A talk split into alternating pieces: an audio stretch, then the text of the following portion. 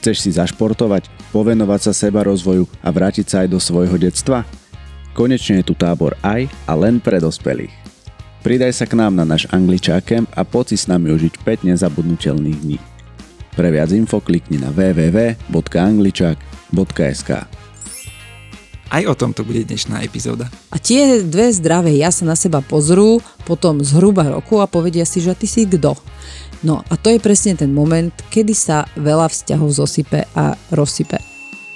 Toto navždy vie paralizovať e, veľa vzťahov a zároveň traumatizovať. Nevyžiadaná pomoc a nevyžiadaná rada je nerešpekt. Nič iné, len nerešpekt. Lebo my sa učíme zlyhávaním, my v tom, čo je vatička komfortík, tom sa moc nenaučíme ono, ak na niečom lípnem, alebo som k, niečo pri, k niečomu pripútaná, tak e, to je jedným z tých najsilnejších faktorov, prečo ľudia nevedia byť zdraví ten sebarozvoj vlastne je o tom, že my musíme prijať zodpovednosť za svoj život. Že my musíme prijať zodpovednosť eh, za svoje činy, za svoje konanie. Čiže musíme prijať aj zodpovednosť za to, čo sa rozhodneme urobiť, aký to bude mať následok, aj za to, čo sa rozhodneme neurobiť a aký to bude mať následok. Náš mozog je veľmi plastický a je plastický celý život. A celý život je možné rehabilitovať. Pri tom všetkom je veľmi dôležitá láska a Uh, láska nie je, že niekoho držíme v náruči, ale že pre niekoho máme náruč otvorenú. A pre začiatok uh, úplne stačí, keď si tú náruč otvoríme sami pre seba. Čaute angličáci, vítam vás pri počúvaní Angličak podcastu. Dnešný podcast bude tak trocha iný možno v tom, že budeme možno viacej rekapitulovať a budeme rekapitulovať témy, o ktorých sme sa bavili v rámci našich sebarozvojových podcastov a tak nejako ich dáme dokopy, aby sme vytvorili tú celú skladačku a z nej vytvorili obrázok, ktorý môžeme uchopiť.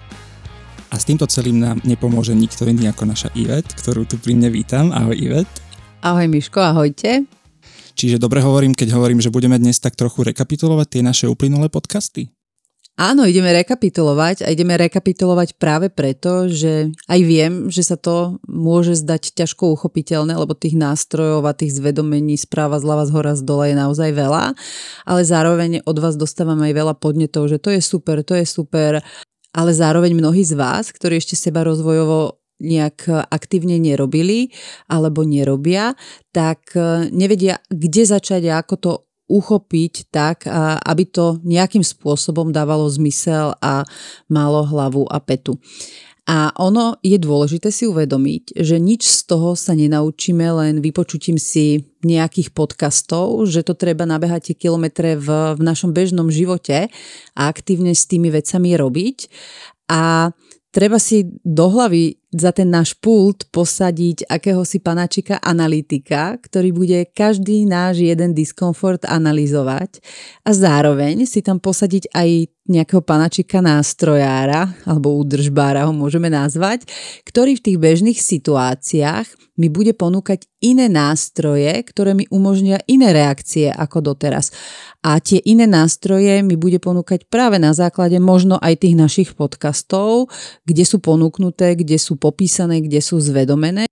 Čiže ich už poznáte, máte k ním prístup a teraz už ide len o to postupne ich začať zaraďovať do toho bežného života. A áno, jasné, ja nezrýchlim z 0 na 100 i hneď, to je jak v aute, z 0 idem najprv na 1, 2, 3, 4, 5 a až postupne sa dostanem k stovke. A či tam zrýchlim pomaly ako Trabant alebo rýchlo ako Ferrari, to závisí len a len od toho, ako si každý sám za seba zaktivuje tú svoju tvorivú časť. A ako nebudeme nabiehať tej našej obetnej časti, ale budeme tú našu pozornosť zameriavať, aj keď tú obetnú uvidíme, pozdravíme ju, ale zameriame ju na tú našu tvorivú časť, s tou sa spojíme a s tou budeme v tom aktívnom procese. A ono sa to deje najmä vtedy, keď máme to moje zdravie alebo každého individuálne zdravie na tom úplne najvyššom piedestáli, lebo toto celé, o čom sa tu bavíme v podcastoch, nie je o ničom inom, len o tom, aby sme boli zdraví. A keď sme zdraví, vieme byť aj šťastní a mať eh, radosť zo života a užívať si ho. Lebo toto všetko, o čom sa tu bavíme skrz tieto naše podcasty sebarozvojové, je len a len o jednom a to odpovedí na otázku, že či chcem byť naozaj zdravá, či chcem byť naozaj zdravý. A ak áno, tak si užite aj tento náš podcast, v ktorom tým nástrojom alebo mechanizmom, ktoré sme doteraz spomínali, dáme hlavu a petu. A tak ako doteraz, tak aj v tomto podcaste najprv pôjdeme technicky, cez veci a potom si aj na reálnych príkladoch zo života budeme popisovať, čo si treba zvedomiť v tej danej situácii, ako tú danú situáciu efektívne z hľadiska toho nášho zdravia, ľahkosti a radosti uchopiť. Naše podcasty sú naozaj bohaté na informácie, tak si povedzme, že ako začať, keď ich chceme vlastne uchopiť a tak nejak aplikovať do toho nášho bežného života. Z môjho pohľadu sú absolútne kľúčové dva naše podcasty a to je podcast číslo 15 Trauma a pamäť a podcast číslo 17 Zamotávam sa vo vzťahoch, to je podcast o systémoch. Nebudem k ním vysvetľovať nič detailnejšie. Máte k ním dva také kratučké, takmer trojhodinové podcasty. A kto naozaj chce to zdravie, tak veľmi odporúčam si tieto, minimálne tie, tieto dva podcasty v kľude a sústredenie a veľmi prítomne vypočuť. Oni sú síce dlhé, ale sú kľúčové a sú dlhé práve preto, že to, čo je v nich obsiahnuté, sa naozaj nedá povedať v nejakej polhodinke alebo hodinke. No a možno sa pýtate sami seba, že prečo práve tieto dva sú tie kľúčové, keď vám sa možno kľúčové zdarí nejaké iné. Tieto dva práve preto, lebo na základe našich traum v podvedomí alebo nerešpektu systémov vznikajú buď tie naše traumatické reakcie, tie naše zápletky, v systémoch, čiže nerešpekt zákonov systémov alebo pravidiel systémov, alebo traumatické zápletky pod vplyvom traumatických ťahov prežitia systému. Čiže je dôležité si uvedomiť, že každý z nás sa rodí do siete určitých vzťahov, čiže systémov a v rámci nich prebieha nejaká výchova. Sú tam isté zažité vzorce správania, dejú sa tam rôzne životné udalosti, sú tam nejaké vzťahové väzby, je tam nejaký životný štýl, ktorým ten systém žije a mnoho ďalšieho a či chceme alebo nechceme, na kvalite nielen vzťahov v tomto systéme, ale aj celého prostredia daného systému, v ktorom dieťa vyrastá, nesmierne záleží. A záleží nielen preto, či vôbec prežijeme do tej dospelosti, ale aj preto, aká z nás bude následne osobnosť a ako traumaticky zapletení budeme, inak povedané, ako zdraví budeme, ako budeme si život vedieť užívať alebo ne, si ho nebudeme užívať, ako budeme žiť v radosti a ľahkosti, alebo ako budeme žiť pod tlakom výkonu a rôznych tých našich jednošipkových vzorcov. Čiže to nie je o tom, či si tie traumy z detstva odnesieme, lebo si ich odnášame cakom prask všetci, ale je to o tom, koľko a akých traum si odnesieme. Lebo ono tie spôsoby, akými sa vyrovnávame so stresom, akými regulujeme úzkosti, či akými nadvezujeme rôzne vzťahy, e, vychovávame naše deti, ono toto všetko z veľkej časti pramení práve z našich zážitkov a prežitkov, ktoré e, sme zažívali počas nášho detstva a dospievania. Preto je mega dôležité na sebe seba rozvojovo, poviem to tak športovo makať, lebo áno, tie mnohokrát nazývané sračky nás síce posúvajú ďalej, ale oni nás posúvajú ďalej, len keď uchopíme to ponaučenie z nich a keď následne urobíme nejakú zmenu.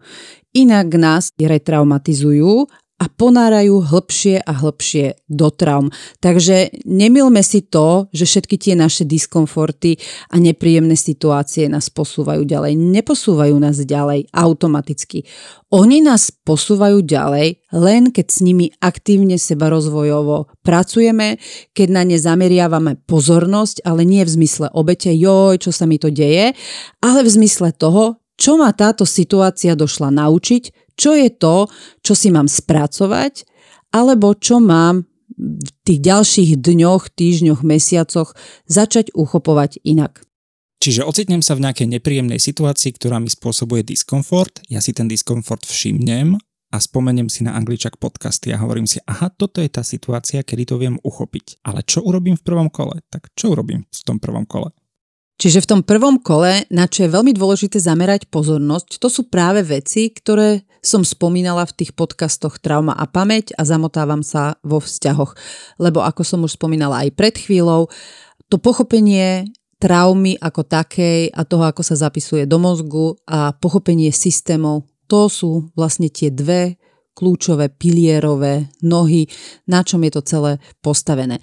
Čiže v prvom kole si dám sama sebe otázku pri tom nejakom diskomforte, ktorý zažívam, v akom systéme sa nachádzam a koho ten systém je, komu ten systém patrí.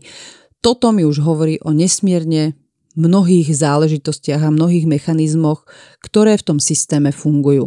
A keď e, sa nechcem zamotávať, tak viem presne už len na základe odpovedí na tieto dve otázky, v akom systéme som a v koho systéme som, čo mám robiť, aby to bolo rešpektujúce a do čoho nemám ísť, aby som sa nezaplietala. Ďalej, keď e, cítim ten diskomfort, tak si potrebujem zodpovedať na tých 5 vecí, ktoré slúžia ako vstupenka, ako kľúč do tej brány toho programu, aby následne ten program mohol byť preprogramovaný. Čiže ja zažívam nejaký diskomfort v tele a potrebujem sa spýtať sama seba a toto si naozaj aj zapísať, lebo pamätať si to nebudeme. E, to naozaj zo skúsenosti hovorím, keď si to niekto iba povie a nezapíše, tak z desiatich vecí si pamätám možno jednu a niekedy aj nič, že ježiš, ja mám okno. A tých 5, 5 vecí sú. Aká je to situácia, ktorej situácii teda cítim ten diskomfort, čo bolo spúšťačom, ak je to možné, bola to nejaká veta, bolo to nejaké slovo, možno to bol pohľad, možno to bola vôňa. A potom tá reč mozgu, čiže aké slova hovorím, alebo aké slova hovorím v hlave, čiže aké myšlienky mi víria v hlavou, tie hlasy v hlave, čo mi hovoria táto formulácia je veľmi dôležitá. Je veľmi dôležité si zapísať v ideálnom svete to presné znenie tej vety, lebo tá mi hovorí naozaj o tej traume, ktoré je tam v tom podvedomí zapísaná veľmi veľa. Potom si zapíšem, čo mi hovorí ten môj limbický systém, čiže aké mám emócie, čiže či je to nejaký strach, hnev alebo lútosť, ale pokračujem ďalej, lebo strach to je len nejaké pomenovanie, ja tomu hovorím, že to je nádoba s tisíc guličkami a ja potrebujem vedieť, aké konkrétne guličky z tej nádoby strachu sú to. Je to strach z niečoho, je to strach z niekoho, aký konkrétny typ strachu, alebo aký konkrétny typ hnevu, alebo aký konkrétny typ toho diskomfortu ja cítim cez tie moje emócie. A potom, čo mi hovorí moje telo, čiže ako sa správa moje telo v tejto danej situácii, to je ten kmeň mozgu, niekto ide do paralýzy, niekomu sa zatínajú zuby, niekto vlastne tak zoviera peste, niekomu môže uh, dochádzať dých, niekto sa môže dusiť. Toto sú tiež veľmi dôležité pointy uh, a na základe nich vieme vlastne, akým smerom nám to ten náš systém somatizuje. A ak to človek už vie, tak je super si zodpovedať aj na otázku, ktorú moju časť zasiahol tento diskomfort, ktorá moja časť sedela v tom mojom systéme za tým pultom v čase diskomfortu. Bolo toto moje detské ja, alebo bolo toto moje ego, bola to nejaká moja časť, ktorá si neverí, boja, bola to nejaká moja časť, ktorá potrebuje vždy vyhrávať, boja, bola to nejaká moja časť, ktorá potrebuje niečo niekomu dokazovať, alebo možno bola to moja časť, eh, v ktorej som mama, alebo bola to moja časť eh, ako partnerky, alebo aká iná moja časť sedela vtedy za tým pultom v čase toho diskomfortu. Táto časť, e, ktorá bola zasiahnutá tým diskomfortom, je tiež jedna z veľmi nápomocných vecí, ktorú keď si zvedomíme, mnohokrát e, nás to vie veľmi sprítomniť aj v tej následnej reakcii ďalej. A čo urobím v druhom kole? Tak v druhom kole sa pýtam na tie zvyšné mechanizmy alebo nástroje, ktoré sme spomínali som teraz v boji, lebo keď som s niečím v boji, tak ja viem, že s čím bojujem, tak to posilňujem. E, mám strach? Je to nejaký môj vnútorný strach? Alebo je to nejaký strach zvonka, ako napríklad zažívame v dnešnej e, dobe e, z médií v každej každej možnej chvíli, lebo tu si treba uvedomiť, že keď ide strach zvonka, tak strach zvonka slúži na podriadenie všetkých, ktorí sa nechcú podriadiť. Strach je nástroj pre mnohých ľudí na to, aby dosiahli svoje ciele. Čiže ak mám strach, tak e, si treba zodpovedať, či mám strach znútra, zvonka, alebo môžem mať aj aj znútra, aj zvonka a aké typy strachov znútra mám a aké typy strachov zvonka mám. Aj toto zvedomenie nám vie byť e, veľmi nápomocné. Ďalej sa pýtam, že či som v rovnováhe. Mám v rovnováhe to moje rozdelenie ja, práca, vzťahy, čiže vzťahy sú môj rodinný systém, pôvodný systém a moji kamaráti. Ďalej, či som v rešpekte systému alebo nie som. Či komunikujem rešpektujúco, to je ten rešpekt na druhu alebo nie či mám ošetrené moje ja, alebo ho nemám ošetrené. Či hovorí moja obeď alebo tvorca v danej chvíli. Či som vo výkone. Či uh, tu pôsobí nejaký ten jednošipkový traumatický vzorec. Vidím viac možností v tejto chvíli alebo len jednu. Kde sa tu nachádza moje ego? Je tu moje ego hore, dolu alebo pozerá z očí v oči? Uh, ako je na tom tejto chvíli moje sebavedomie, do akej miery som si seba vedomý v tejto chvíli, ako je na to moja sebahodnota v tejto situácii. Ukazujem tu niekomu niečo, dokazujem tu niekomu niečo, že na to mám, že to dám, že niečo vlastním.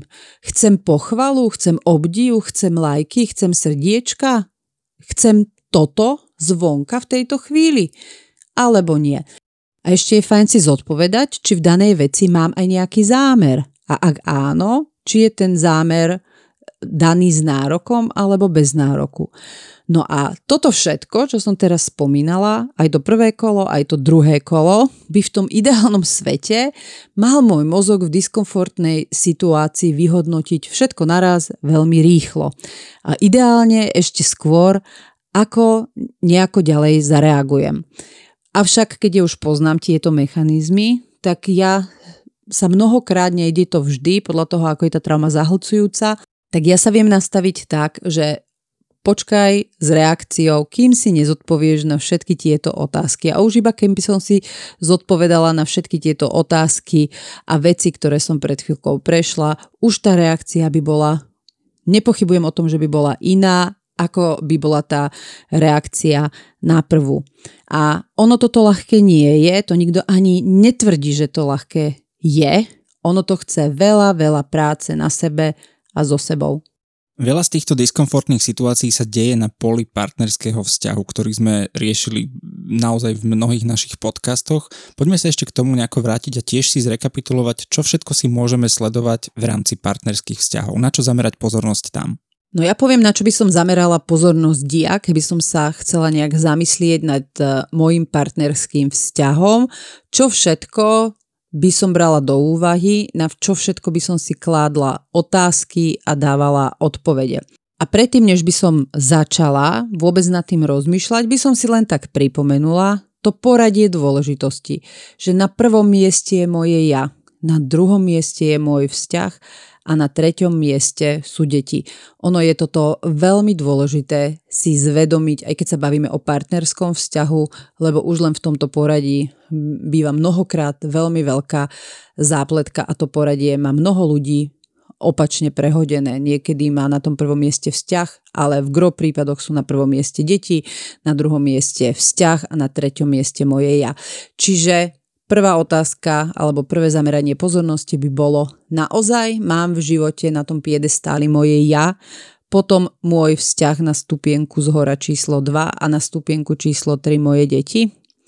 Ďalej by som sa pozerala na to, či žijem v harmonii, či tá harmonia ja, práca, vzťahy je dodržaná a tu sa bavíme o tom, že môjho partnera nič do môjho ja, môjho partnera nič do mojej práce, môjho partnera nič do mojich vzťahov s pôvodnou rodinou alebo vzťahov s mojimi kamarátmi.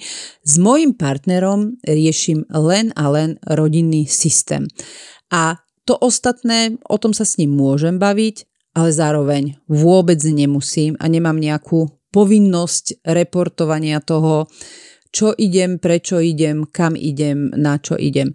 Tu je veľmi dôležité povedať, že Najmä čo sa týka toho môjho ja, ja naozaj sa partnera nepotrebujem pýtať na dovolenie. Hovorím to preto, že mnohí, ale naozaj mnohí, a teda majú to najmä ženy, eh, keď sa bavíme o tom ja, čiže zdroje a odpočinok, že potrebujeme robiť niečo v samote, potrebujeme sa zdrojovať, ma, mať nejaké uh, záľuby, nejaké koničky, tak hovoria, ja sa spýtam doma, či môžeme. Nie, my sa nemôžeme niekoho pýtať, či sa môžeme postarať o svoje ja. To moje ja je na tom piedestáli.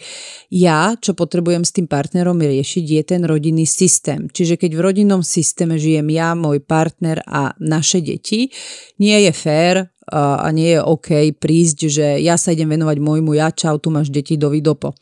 Tu je OK prísť, povedať, ja chcem ísť na kurz, ja chcem ísť na seminár, ja chcem chodiť cvičiť trikrát do týždňa, poďme sa dohodnúť časovo, ako to zharmonizovať tak, že kedy môžeš byť s deťmi ty, alebo ja keď mám tento seminár, vieš byť s deťmi, prípadne s domácimi zvieratami, alebo to mám zariadiť nejako inak, čiže zavolám k nám babku, zavolám, zavolám k nám nejakú kamošku, ktorá sa o deti postará.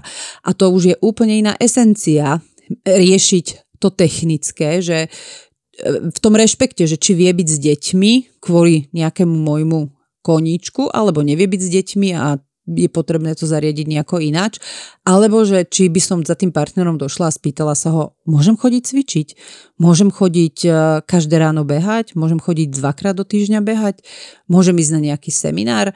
Nie, naozaj ja sa partnera nemám čo pýtať na svoje ja, takisto v ideálnom svete neťaháme prácu domov, neťahám ja moju prácu domov, neťahá partner jeho prácu domov a ten náš systém je len o tej našej rodine, o tých našich vzťahoch. A tu tiež vzniká mnohokrát zápletka už len v tom, že jedného dňa sa tí partnery zobudia a oni vlastne zistia, že sa doma bavia iba o práci. Že oni dojdú domov z práce a jeden hovorí o svojej práci, druhý hovorí o svojej práci, potom riešia deti a idú večer spať čím viacej ťaháme tú prácu do toho rodinného systému, aj keď nie vždy to musí byť vo forme zápletky, to stačí, že ten druhý si to vypočuje a to je OK, takto sa baviť o práci, ale uh, tá práca vie prevalcovať ten vzťah a vie to byť veľmi nebezpečné. Čo by som si ďalej tak zanalizovala, ako v tom mojom vzťahu mám, ako mám nastavené dohody. Tu je treba povedať, že v tom rodinnom systéme e, treba dohody a treba fungovať na základe dohôd, ak chce mať následok kľud a harmóniu. Pokiaľ nemám dohody, tak mnohokrát prichádza presne k tým hádkam, ty si neurobil toto, ty si neurobila toto, to malo byť tak, hen to malo byť onak. A čím lepšie dohody v rodinnom systéme, a to už môžu byť dohody na úrovni rodičov smerom k deťom, na úrovni nejakého chodu domácnosti, tak tým lepšie sa nám funguje a tým menej konfliktov nastáva. Lebo ono, ten spokojný vzťah je postavený na koncenze, nie na kompromise.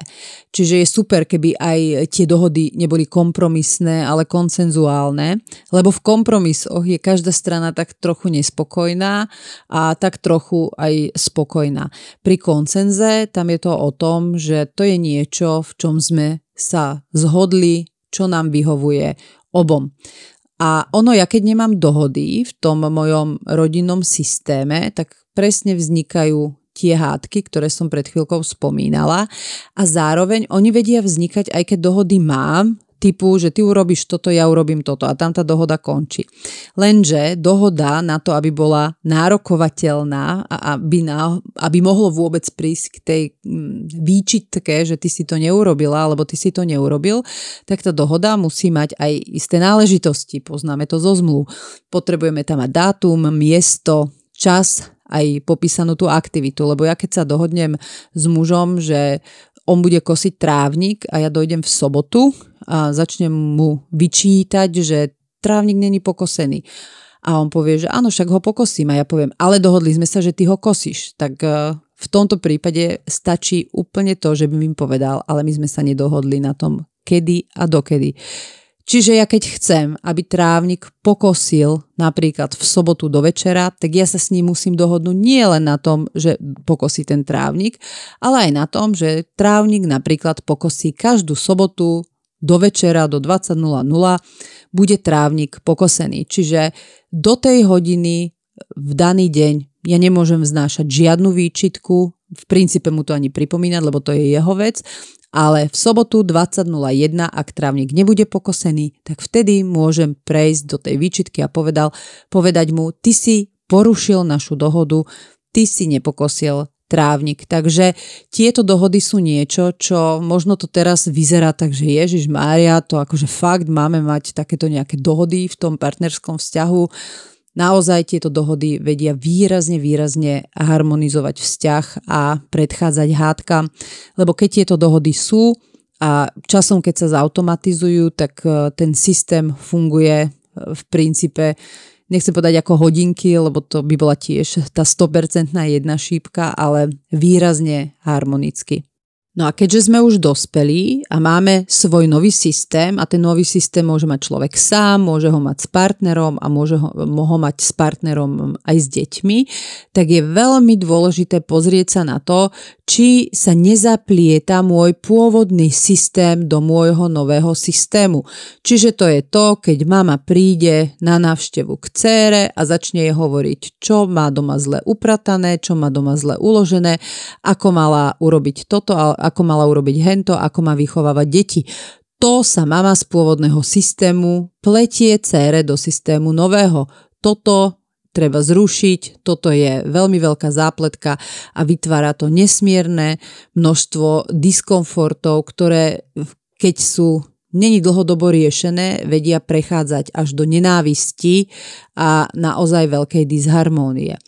Naopak, tiež sa pozriem na to, či sa nemontuje niekto, buď ja alebo môj partner, do nášho pôvodného systému. To znamená, že dieťa dojde do pôvodného systému rodiča a začne tam dávať múdre rady, ako veci majú byť, ako veci nemajú byť. Toto tiež nie je na mieste, lebo vtedy zase ten partner z toho nového systému uteka z toho nového systému do toho pôvodného systému. Takže on je ako keby pomyselne jednou nohou v tom novom systéme a to jednou nohou v tom pôvodnom systéme. A toto sú všetko veci, ktoré takto možno neznejú nejako dramaticky a neznejú nejako vážne, ale tieto veci, ktoré som spomínala, vedia robiť veľkú, veľkú šarapatu v tých partnerských vzťahoch. A v tejto chvíli mi ešte napadla ďalšia veľká zápletka a to, či sa partner alebo partnerka nemontuje do pôvodného systému svojho partnera. Čiže žena, či sa nemontuje do mamy a otca svojho partnera a ten muž, či sa nemontuje do mamy a otca svojej partnerky. My keď máme aj nejaký problém mm, so svokrou, nazvime ju svokra alebo svokor, tak e, nie je na mieste, že ja dojdem za partnerovou mamou alebo za partnerovým otcom a ja im začnem dávať nejaké výčitky a začnem s nimi niečo riešiť, čo majú alebo nemajú robiť. Tu v sekunde vznikne boj, v sekunde vznikne zápletka.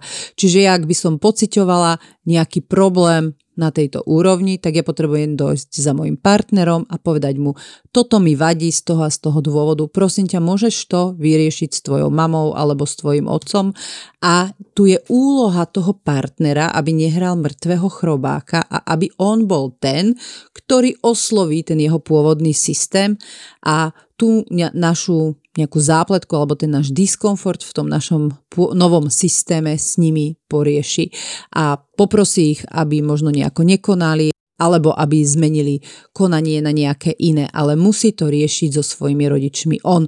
A to samozrejme platí aj zrkadlovo naopak. Potom je vo vzťahu veľmi dôležité, toto som opisovala, neviem už teraz uh, konkrétne v ktorom podcaste to bolo, že vzťah medzi dvoma, to je to ten bod číslo 2, čiže na tom prvom, na tej hornej poličke moje ja, na tej druhej poličke je vzťah, tam ešte nie sú deti a tento vzťah by mal tvoriť konsenzus a nie kompromis.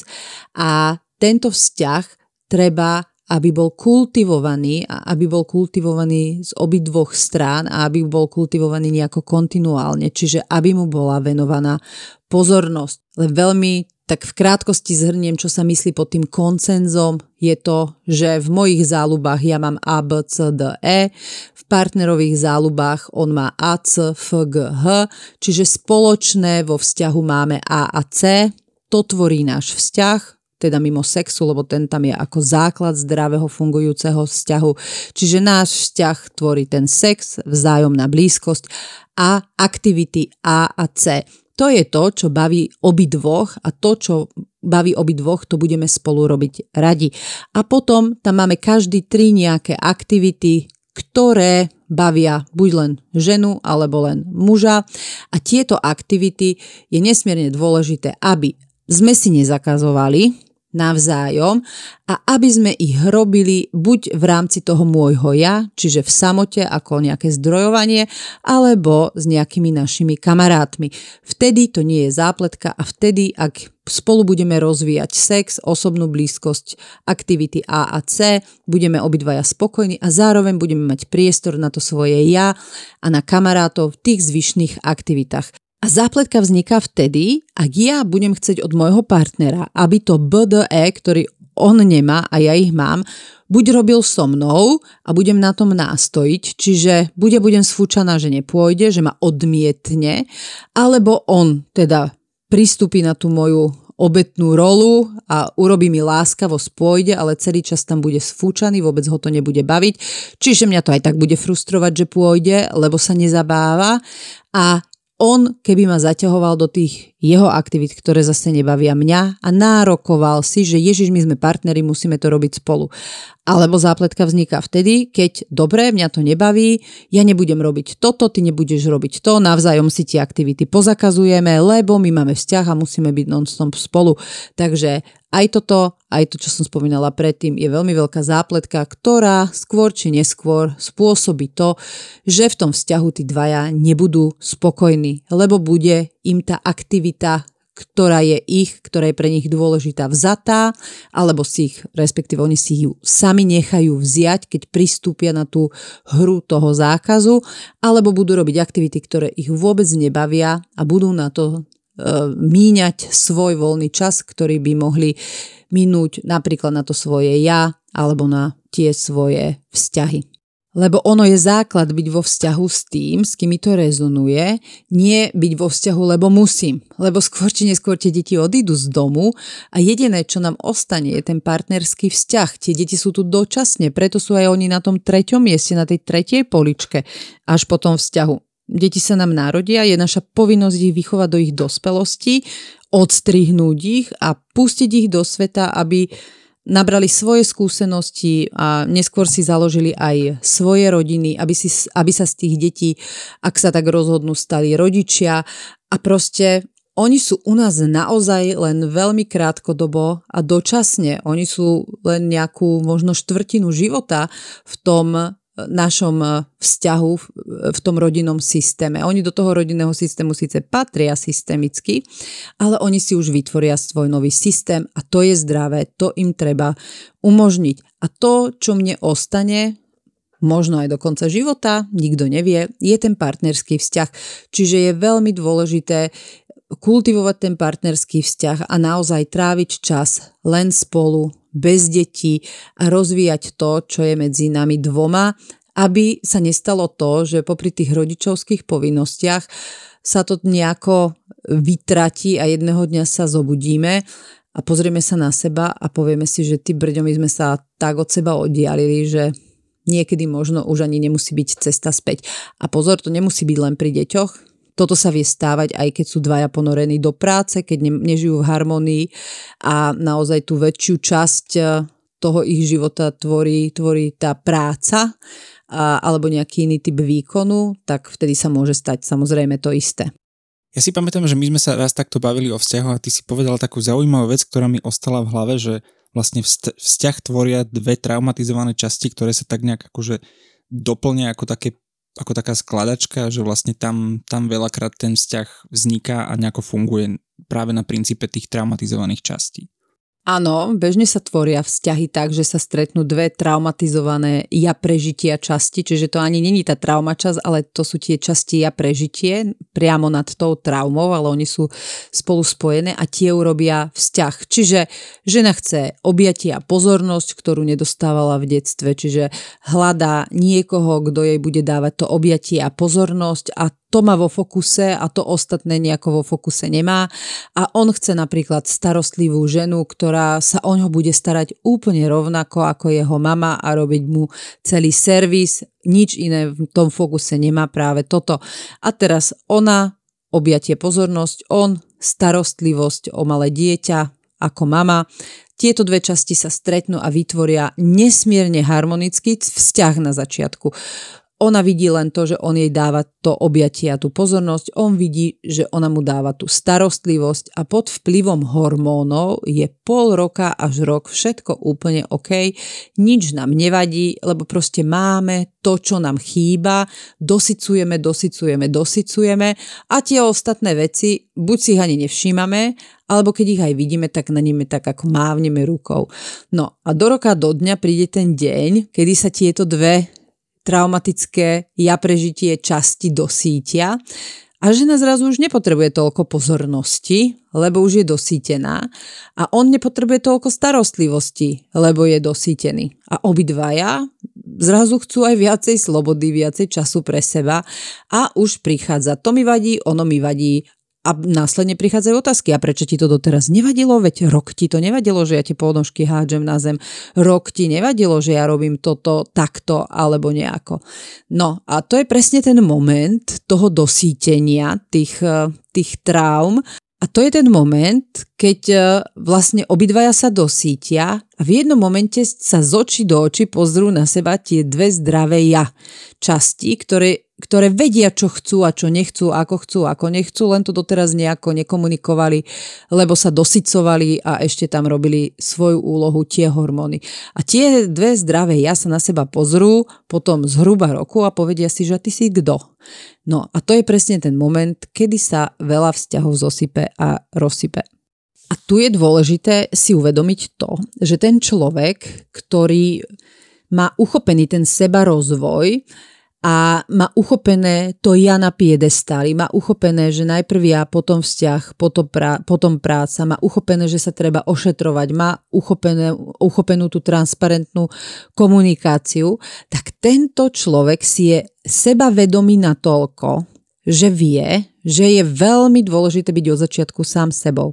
A dokonca aj pod vplyvom tých hormónov si ustráži to svoje ja a to svoje miesto a to svoje nastavenie, ako veci vníma. Čiže na rovinu komunikuje. Ja toto áno, ja toto nie. Toto mi vadí, toto mi nevadí. Ja toto vnímam, cítim takto, toto potrebujem, toto nechcem, toto neto- netolerujem. Čiže to, čo je iné v tom vedomom vzťahu je to, že ten vedomý človek, ten sebavedomý človek naozaj od začiatku transparentne komunikuje to, ako to má nastavené a niekedy, aj keď mu to ujde, lebo pod vplyvom tých hormónov to veľakrát aj ujde, ale ako keby sa vie sprítomniť, aha, že teraz ja vlastne nabieham tomu druhému uh, na nejakú jeho časť, na nejakú jeho obeď, zanedbávam seba na úkor toho druhého, robím všetko pre neho, podľa neho, len aby tak to bolo. A keď si toto zvedomí, tak si povie, že dobre a idem to ošetriť. A hneď zase transparentne komunikuje, ako to má nastavené a zmení vlastne to nastavenie toho podriadovania sa a zase sa posunie do tej úrovni z očí v oči. A toto je pre veľa ľudí aj veľmi rizikové a veľa ľudí sa tohto bojí. A bojí sa práve toho, že Ježiš Maria, ale čo keď ten vzťah nevíde. Áno, je to vysoko možné, že ten vzťah nevíde a príde druhý a je možné, že ani ten nevíde a príde tretí a je možné, že ani ten nepríde.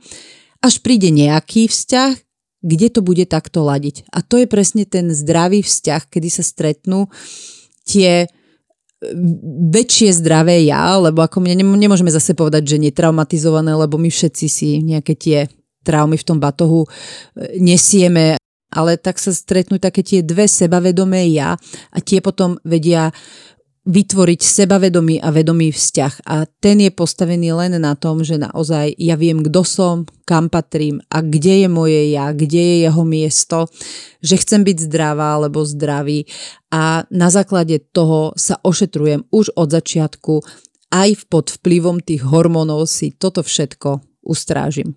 Sú ešte nejaké ďalšie vzťahové zápletky, ktoré by sme mohli túto spomenúť?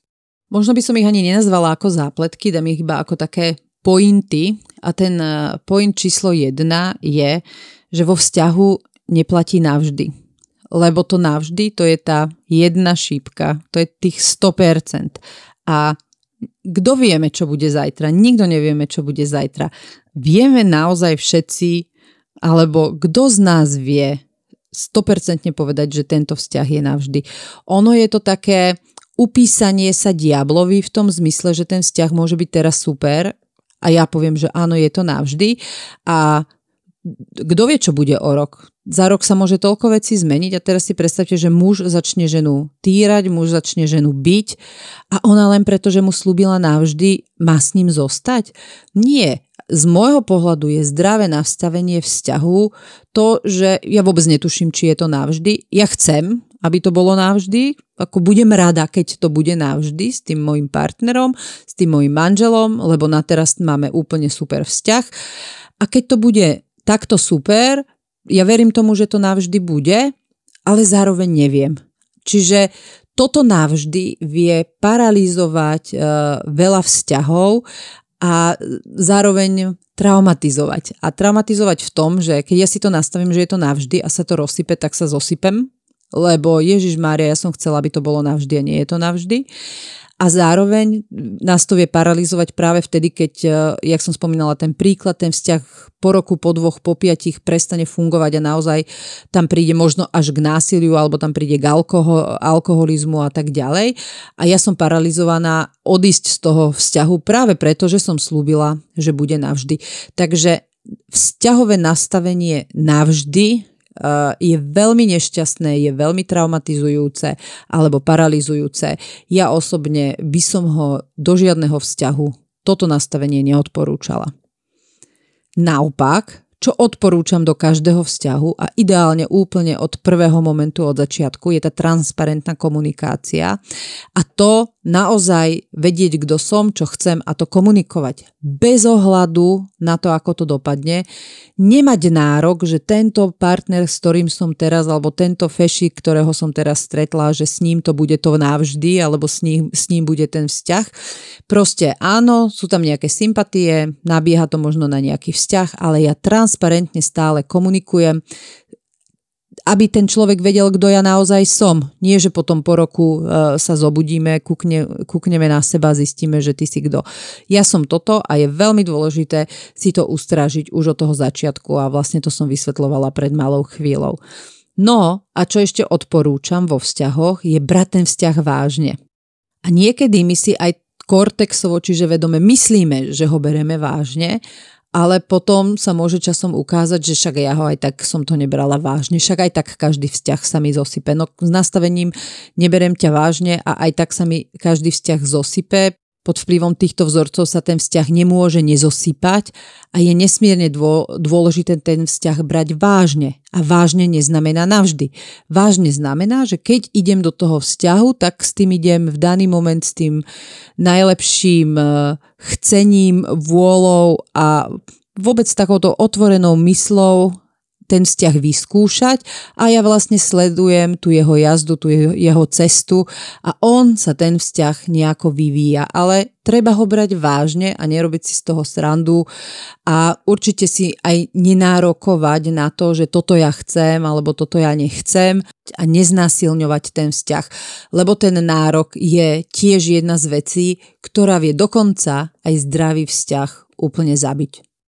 My sme sa ešte bavili a myslím si, že aj v podcastoch sme to spomínali ten point, že 50-50 v tom rozdelení tých nejakých povinností partnerských, že neúplne každý to uznáva, pre niekoho je to vyslovene, že blbosť. Áno, toto počúvam a častejšie od chlapov, teda najčastejšie od chlapov alebo žien, že im to povedali chlapi, lebo z nejakého dôvodu sa im to 50-50 nepáči, lebo 50-50 je inak povedané tá rovnováha. A je veľmi dôležité, aby každý mal v živote tú rovnováhu medzi tým svojim ja, medzi prácou a medzi rodinným systémom a tými zvyšnými uh, vzťahmi a samozrejme spánkom. A túto rovnováhu my samozrejme nevieme dodržiavať v priebehu dňa, lebo ten uh, deň cez týždeň vyzerá inak ako ten deň cez víkend. Takže ja tak zvyknem hovoriť, že táto 50-50 rovnováha by mala byť e, v priebehu týždňa, keď si to tak zrekapitulujeme alebo zanalizujeme za týždeň, alebo pri tých špecifických povolaniach, keď niekto robí krátky, dlhý týždeň alebo nejaké služobky, tak dajme tomu na tej mesačnej báze. A to tým 50-50 sa myslí to, že deň má 24 hodín a týždeň má 7 dní. Čiže keď ja z tých 24 hodín v tom super prípade 8 hodín spím, tak na tie týždenné aktivity mi zvýši 16 hodín denne. Keď z tých 16 hodín denne mám 8 hodín prácu, tak na tie zvyšné aktivity mi ostane už len 8 hodín. Čiže mám k dispozícii 5 pracovných dní krát 8 hodín a 2 víkendové dní krát 16 hodín, teda spolu 72 hodín týždenne na všetko okrem práce a spánku. A týchto 72 hodín do týždňa by sme mali v rámci partnerského vzťahu z hľadiska rovnováhy mať rozdelené 50-50. A čo to znamená to, čo by sme mali mať rozdelené? Mala by tam byť e, zahrnutá tá časť povinnosti a tá časť vzťahová povinnosti sú, všetky naše povinnosti by sme tiež mali mať rozdelené na poli.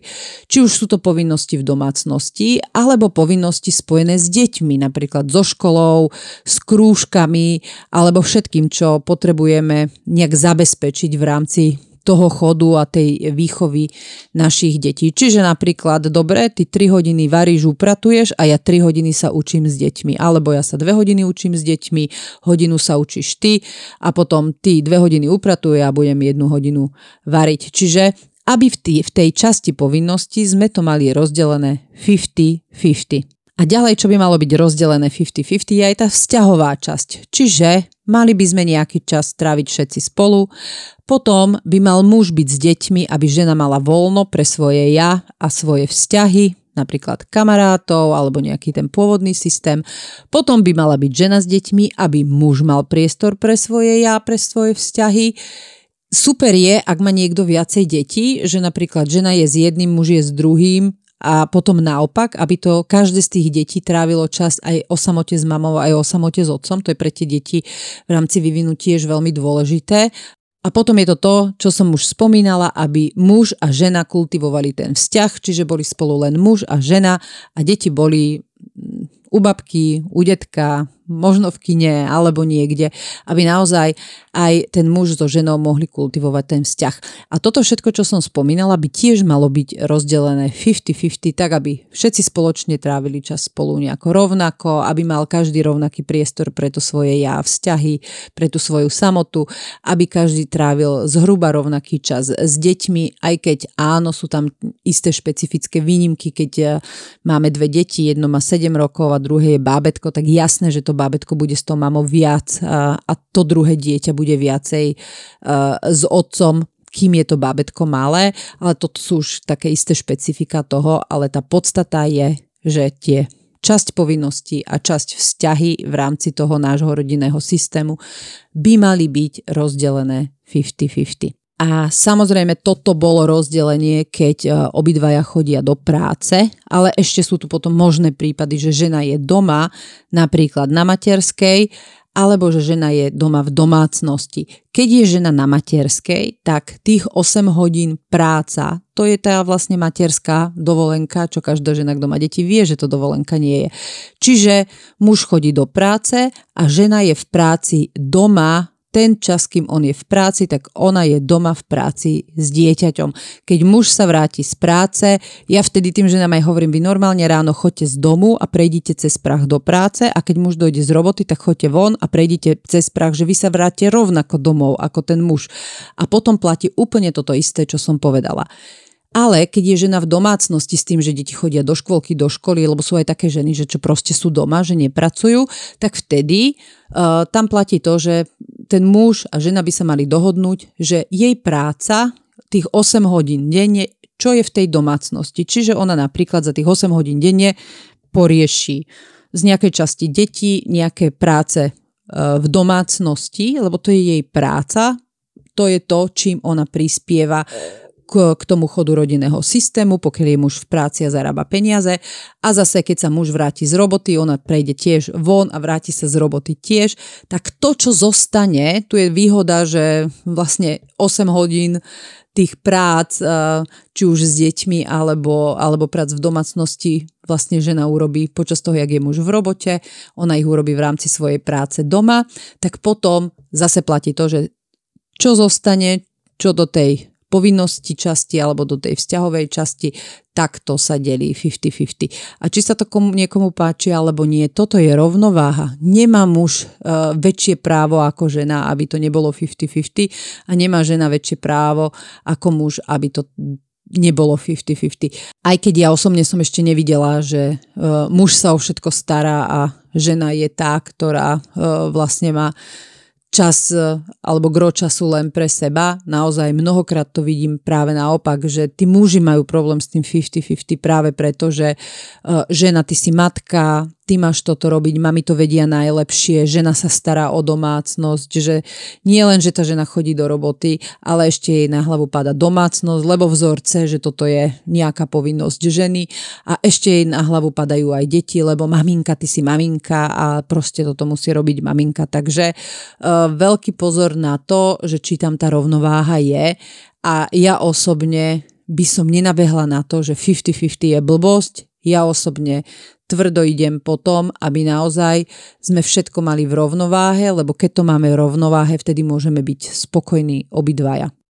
Keď už sme pri tých deťoch, vieme, že nás počúva veľa rodičov a takisto sme sa o tom v našich podcastoch už bavili, tak poďme si možno zopakovať, čo si môžeme sledovať v tej dynamike vzťahu rodiča a dieťaťa.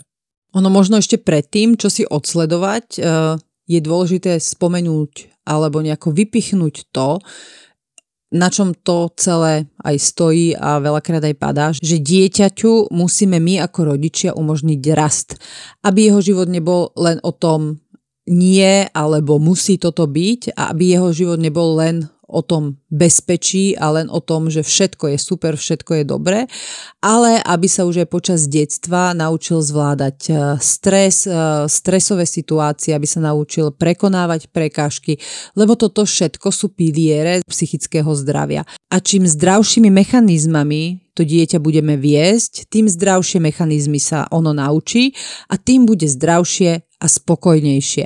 A jedny z tých najväčších ohrození pre psychiku sú práve poruchy regulácie emócií. A práve preto deti potrebujú byť frustrované a práve preto potrebujú sa naučiť padať, aby sa vedeli naučiť uspokojovať si potreby sami a aby sa vedeli naučiť prekonávať prekážky. Čiže z tohoto už vyplýva, že je veľmi, veľmi dôležité to, v akom prostredí dieťa žije či v harmonickom, čo neznamená, že tam rodičia nemôžu občas po sebe šteknúť alebo zvýšiť hlas, alebo v stresovom. Či to dieťa má priestor na to rásť, alebo dieťa žije pod nesmiernym tlakom buď uh, zo strany toho, že je tam uh, veľký strach, primárne býva u mám, alebo je tam tlak na výkon. Aký vzťah to dieťa vidí u mamy a otca? Či vidí láskyplný vzťah dvoch milujúcich ľudí, alebo nejaký agresívny vzťah dvoch ľudí? Alebo dokonca mnohokrát opovrhujúci vzťah, alebo niekedy ten vzťah, ktorý je založený na tom, že žijeme vedľa seba ako súrodenci. A toto všetko to dieťa kopíruje. Toto všetko, ono sa učí ako nejakú dogmu a toto všetko si berie do toho ďalšieho života. Takže ešte si som síce nezačala tými mechanizmami, ktoré by som si sledovala, ale už tu dávam naozaj do pozornosti to, že treba si veľmi zvážiť a veľmi nejak vyhodnotiť a naozaj v tej sebareflexii vyhodnotiť, v akom prostredí to moje dieťa žije. Či je toto prostredie zdravé, alebo to prostredie zdravé nie je. Takže keď prejdem k tomu, čo by som si ja, keby si chcem tak nejak vyhodnotiť ten e, môj rodinný systém, sledovala, tak by som si sledovala to, že či my ako rodičia sme tí veľkí hore a deti sú tie malé dolu. Zase o tomto sme sa veľa bavili v tom e, podcaste Zamotávam sa vo vzťahoch, že tie najväčšie zápletky a záťaže pre dieťa bývajú vtedy, keď buď z dieťaťa urobíme boxovací pytel, čiže si ho vytiahneme z tej spodnej úrovne na úroveň medzi mňa a otca dieťaťa, či si z dieťaťa urobíme partnera alebo kamaráta, alebo dokonca to dieťa preskočí nad nás hore a istým spôsobom nám ide šéfovať. Toto všetko je záťaž, aj keď sa to nezdá, každá tá pozícia dieťaťa vedľa nás alebo nad nami je pre neho nesmierna záťaž a nemôže sa neprejaviť v dospelosti. Dieťa potrebuje byť to malé dolu a užívať si ten detský život, detský svet bez tých problémov tých veľkých rodičov hore. Čiže toto je prvá vec, ktorú by som si v rodinnom systéme vyhodnotila, ako to máme doma my. Ďalšia vec, na ktorú by som sa pozrela, keby som si chcela urobiť tú analýzu rodinného systému, že či máme jasné hranice a pravidlá. A oni musia byť jasné, lebo keď nie sú jasné, a ja si síce tie hranice a pravidlá myslím, ale nie sú odkomunikované, deti ich nevedia, nevidia, tak e, potom, keď niečo neviem, tak to veľmi ťažko viem dodržiavať. Čiže je veľmi nesmierne dôležité hranice mať, takisto mať aj tie pravidlá ktoré vlastne e, sú v rámci tých hraníc, lebo hranice sú to, vďaka čomu e, sa deti cítia bezpečie, bezpečne.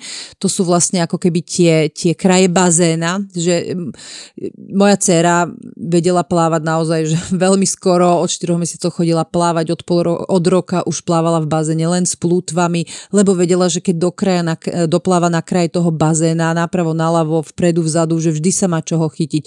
A naozaj plávala tak, že keď mala rok a pol, tak ju plavčík e, išiel v Turecku zachraňovať, lebo si myslel, že sa topí, lebo také malé dieťa bolo v bazene, si tam plávalo same, aj keď my sme sedeli kúsok od nej. A keď sme išli uh, potom do Chorvátska, keď mala dva roky, ja si hovorím, že Ježiš, super, však ona jak vie plávať a ja som ju dala do mora, tak ona chytila takú paniku a tam som vlastne pochopila to, že ona nemá tie hranice ona nemá tie mantinely toho bazéna a bez tých mantinelov toho bazéna, tak e, tam e, prišiel strach, e, bala sa v tej vode a tam som naozaj musela až nastúpiť ja, ja tam robiť nejaké tie, tie mantinely, ale v princípe si ten pobyt vôbec neužívala a skôr sa radšej hrala v piesku um, na pláži, ako bola v tej vode. A mňa to nesmierne prekvapilo, ale takto to presne funguje uh, u tých detí, že oni keď majú hranice a pravidla a vedia od do, tak oni sa cítia veľmi bezpečne. Oni ich síce skúšajú preskočiť alebo nejako obísť, ale to je normálne, to patrí k tomu vývinu a práve naopak je to také super vidieť, že tomu decku to páli, že sa snaží tie hranice a pravidlá obísť, ale na to sme tu my veľké rodičia, aby sme to videli, aby sme to zastavili. Ale bez tých hraníc sa cítia nesmierne úzkostne, tak ako uh, sa cítila tá Laura, keď som ju dala do toho mora a ja som si myslela, že wow, ako si to more užije. No neužila. Ďalšia vec, ktorú by som si nejako odsledovala alebo nad ktorou by som sa zamyslela je, či si na moje dieťa nenárokujem to, na čo nemám nárok. Zase vysvetlené v, v tom podcaste zamotávam sa vo vzťahoch. Nárokovať si môžem len na rešpekt e, toho systému, pravidel systému doma. Nemám nárok si nárokovať na lásku, pozornosť a akýsi babysitting zo strany dieťaťa. Nemám nárok si nárokovať e, na to, aby moje dieťa muselo počúvať o mojich pracovných, vzťahových e, alebo iných typov problémov pre dieťa. Je to len záťaž. Čiže otáznik by som si dala nenárokujem si, alebo si nárokujem na to moje dieťa a keď si nárokujem, na čo konkrétne si nárokujem. Ďalšia vec, to je v poradí štvrtá, ktorú spomínam teraz, je, pozrela by som sa na to, že či rozvíjam vôľu môjho dieťaťa, alebo naopak podporujem výkon. toto sme vysvetlovali, že myslím, že v tom podcaste pri výkone, kde uh, som vlastne vysvetlovala to, že ten výkon je podpora toho, že aký pekný uh, hrad z piesku, aký pekný obrázok a dieťa sa naučí, že pochválené je len, keď niečo vytvorí a za ten výkon, keď mi donesie ten výkon ukázať, a to sú naozaj deti ešte v predškolskom ročníku. A podpora vôle je to, keď podporujem dieťaťu nie, nie ten záver, áno, pekný obrazok, krásne si ho nakreslila, ale je super, ako si k nemu pristúpila, je super, že si si vymyslela toto na tej ceste, že ako dôraz tej pochvaly dávam na tú vôľu vôbec sa do toho pustiť a nejako ten tvorivý proces rozvinúť. Ďalšia vec, eh, ktorú by som si tak zvážila, alebo na ktorú by som sa zamyslela, je krátkodobá versus dlhodobá ochrana to už e, sa zase dostávame k tomu začiatku, keď som hovorila, že dieťa potrebuje rásť a dieťa sa potrebuje naučiť prekonávať prekážky. A áno, veľakrát, keď, e, najmä keď je mama úzkostná, to dieťa chráni a chráni ho pred tým nejakým nebezpečenstvom, ale nie len tým reálnym nebezpečenstvom, ale aj nebezpečenstvom, jak sme sa bavili v tom podcaste, cvičenie uh, s deťmi, aby si nespadol radšej nelez na tie prekážky. Poď sem, aby si sa tam nešmikol. Že vlastne to dieťa nemá priestor sa rozvíjať práve preto, že mama sa bojí a ona ho ako keby chráni pred tým, že si ožgre koleno alebo že si udrie čelo. A síce ho ochráni krátkodobo, ale dlhodobo to dieťa znegramotňuje a či už pohybovo alebo psychicky. Lebo na to, aby si dieťa začalo veriť, ono potrebuje niečo dokázať. A na to, aby sme niečo dokázali, sa musíme konfrontovať s tými rôznymi životnými situáciami a je úplne normálne, že niektoré situácie zvládneme v tej danej chvíli a niektoré nezvládneme. A naozaj padneme na tie kolena, niekedy si roztrháme nohavice, niekedy si aj do krvi ožgrieme to koleno, ale keď rodič tomu dieťaťu pomôže v tvojom tvorivom procese, že vidíš, čo si sa z tohto naučil, dobre, ožgrel si si koleno, vyplať sa, vykrič sa, ale čo si sa z toho naučil, tak to je to, kde vlastne už buduje sebavedomie toho dieťaťa práve tým zameraním pozornosti na ten tvorivý proces a nie e, na tú lútosť. A zároveň je veľmi dôležité, že to dieťa vôbec má priestor zlyhať, lebo keď nemá priestor zlyhať a je tam tá krátkodobá ochrana, tak z dlhodobého hľadiska, to už som spomínala, to má neblahý vplyv aj na ten pohyb toho dieťaťa mnohokrát a určite na ten psychický stav. Už teraz je toho celkom dosť, ale opýtam sa, je tam ešte niečo vo vzťahu k deťom, čo by sa dalo vypichnúť? Ešte je tam toho dosť, čo by sa dalo vypichnúť, čiže e, vypichnem to, na čo by som sa pozerala ja, keby si robím takú tú analýzu môjho rodinného systému. A to je, toto už možno skôr dávam ako také typy, neberte to ako dogmu, e, berte to ako nejaký typ.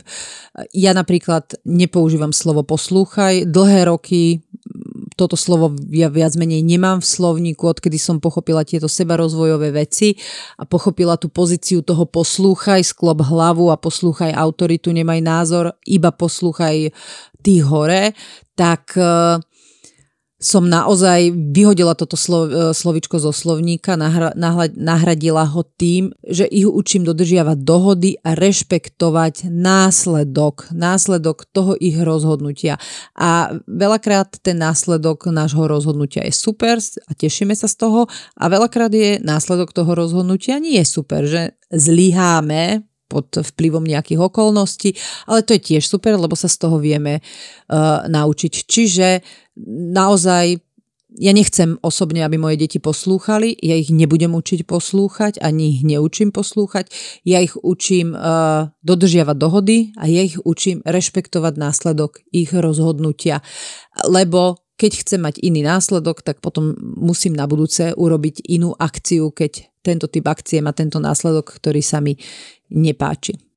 Ďalej, čo už mám tak dlhé roky e, zautomatizované, je, že moje deti nelutujem, ale poukazujem na následok. Ono na oko to vyzerá rovnako, lebo pribehnú ku mne, sadnú si na mňa, akorát, že ich nehladkám, lebo proste nechcem založiť traumu do tela, byť podcast trauma a pamäť, ale iba ich nechám byť pri mne a podporujem ich v tom procese, kríč, plač, rob, čo potrebuješ. A tie slova, ktoré im dávam, není, že joj, to sa ti stalo, proste nebudem podporovať ich obeď. Naopak, napriek tomu, že napríklad Maxo má rok a pol, už aj teraz mu hovorím, vidíš, tá postel sa ti 20 krát neuhla, ona sa ti neuhne ani 21 krát. Kľudne, čím skôr sa z toho poučíš, tým skôr máš pokoj a nebudeš si udierať čelo do tej postele. No a niekto si možno povie, že ale však on má rok a pol, on ti nerozumie. Či mi nerozumie, to nikto nevie, veľakrát si myslíme, že on e, teda rozumie oveľa viac, ako si my myslíme, že rozumie. Ale keby aj napríklad ešte nerozumel, uh, takejto forme komunikácie, tak minimálne to, že ja už to teraz takto hovorím, zabezpečí, že to budem hovoriť aj o rok, aj o dva, keď už mi bude veľmi dobre rozumieť. Lebo keby ja teraz ho budem fúkať, mojkať, uh, bobenkovať, tak o rok, o dva ja nebudem vedieť prejsť do tej tvorivej komunikácie a stále budem v tej obetnej. A keďže Mojím zámerom je uh, podporovať v deťoch tú tvorivú časť tak, ja ich príjmem, uh, sú na mne, podporujem ich v tých emóciách, pláč, kríč, rob, čo potrebuješ, ale zároveň im zvedomujem iba to, že čo si sa z toho naučil, čo môžeš na budúce urobiť inak. Ďalej, čo je super, je naučiť deti príjmať emócie, zlegitimizovať hnev, zlegitimizovať smútok, lútosť, všetky tie diskomforty zlegitimizovať, dať im priestor, E, podcast Trauma a pamäť, sekcia tam ku koncu, keď sme sa odbavili o tom v hlave, cez rozprávku v hlave, toto viete krásne, krásne urobiť.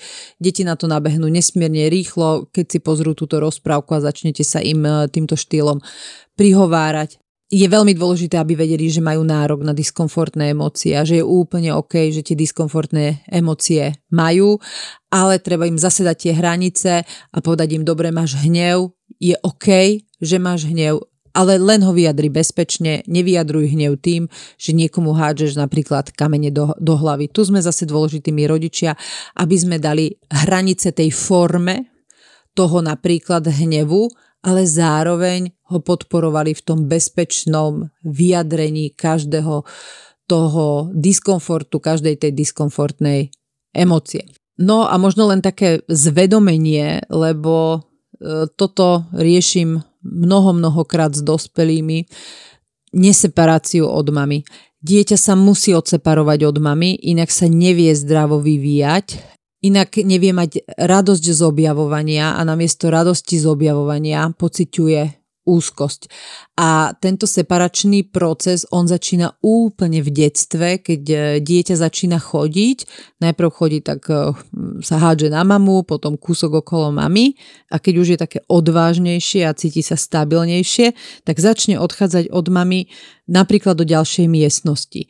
Ale ono je stále zraniteľné a bežne sa stane, že sa buchne alebo sa zlakne a začne plakať a úplne v zdraví pobeží k mame, ono sa, mama ho obíme, uh, v ideálnom svete nehladká, aby mu nezaložila traumu, ale drží ho v tom svojom blízkom priestore, to dieťa sa natankuje a tu je ten dôležitý point, že mama musí to dieťa pustiť, aby mohlo znova odísť do tej inej miestnosti a keď k tomu príde, možno sa aj znova buchnúť. Ale mama, ktorá je úzkostná, ho nepustí a povie mu buď pri mne, pri mne je to bezpečné. A toto je to, kde už začína tá neseparácia od mamy a ono môže nastať aj opak, že tá mama ho nepríjme, že mu povie, že ty si už veľký choď, hej, a dieťa vlastne ne, nedostane tú možnosť sa u mami natankovať. A toto je veľmi dôležité uchopiť, že aj v oboch prípadoch to dieťa sa neseparuje a táto neseparácia vlastne e, spôsobuje to, že sú deti úzkostné, že sú plačlivé, že sú žiarlivé, že sú závislivé, lebo oni si nebudú mať na čom postaviť sebavedomie. Lebo budú mať mamu ako jediný zdroj sebavedomia, pokiaľ nepríde k tej separácii a z tej diády dieťa mama nevznikne triáda, e, dieťa mama otec a ak sa tá mama nedokázala toho dieťaťa vzdať a odseparovať ho. A ešte mu dokonca aj hovorí, že ty si môj najdôležitejší v živote, není nikto dôležitejší v živote ako ty, ty si ten môj piedestal v tej našej podcastovej reči povedané, tak uh, toto je to, čo vlastne dieťaťu spôsobuje v tom následnom živote veľkú deštrukciu. Ale na tieto témy sa ešte budeme baviť uh, v Separe podcaste ale už toto bolo dôležité uh, spomenúť tu pri tomto rodinnom systéme, lebo aj toto je súčasťou celého toho procesu a všetkých tých pointov, ktoré som spomínala. Že keby sa chcem zamyslieť nad tým, ako môj rodinný systém funguje a ako to mám nastavené ja versus e, moje deti a my ako rodičia versus naše deti, tak e, toto sú tie pointy, nad e, ktorými sa zamýšľam. A v prípade, že by som si nejak zvedomila, že áno, ja som ten typ uh, úzkostnej mamy, tak tu je absolútne kľúčové, ale nesmierne kľúčové to, aby tá mama začala s tou svojou úzkosťou a s tými svojimi strachmi pracovať, nemenila nič e, na dieťati a nesnažila sa ho priputať k sebe ešte viac, ale vlastne uchopila to, že to není vôbec o dieťati, že to dieťa si odnesie ten môj následok tej mojej úzkosti a tých mojich strachov, že tu je kľúčová, úplne že alfa, omega kľúčová robota to, aby mama veľmi intenzívne pracovala s tými svojimi strachmi a úzkosťami.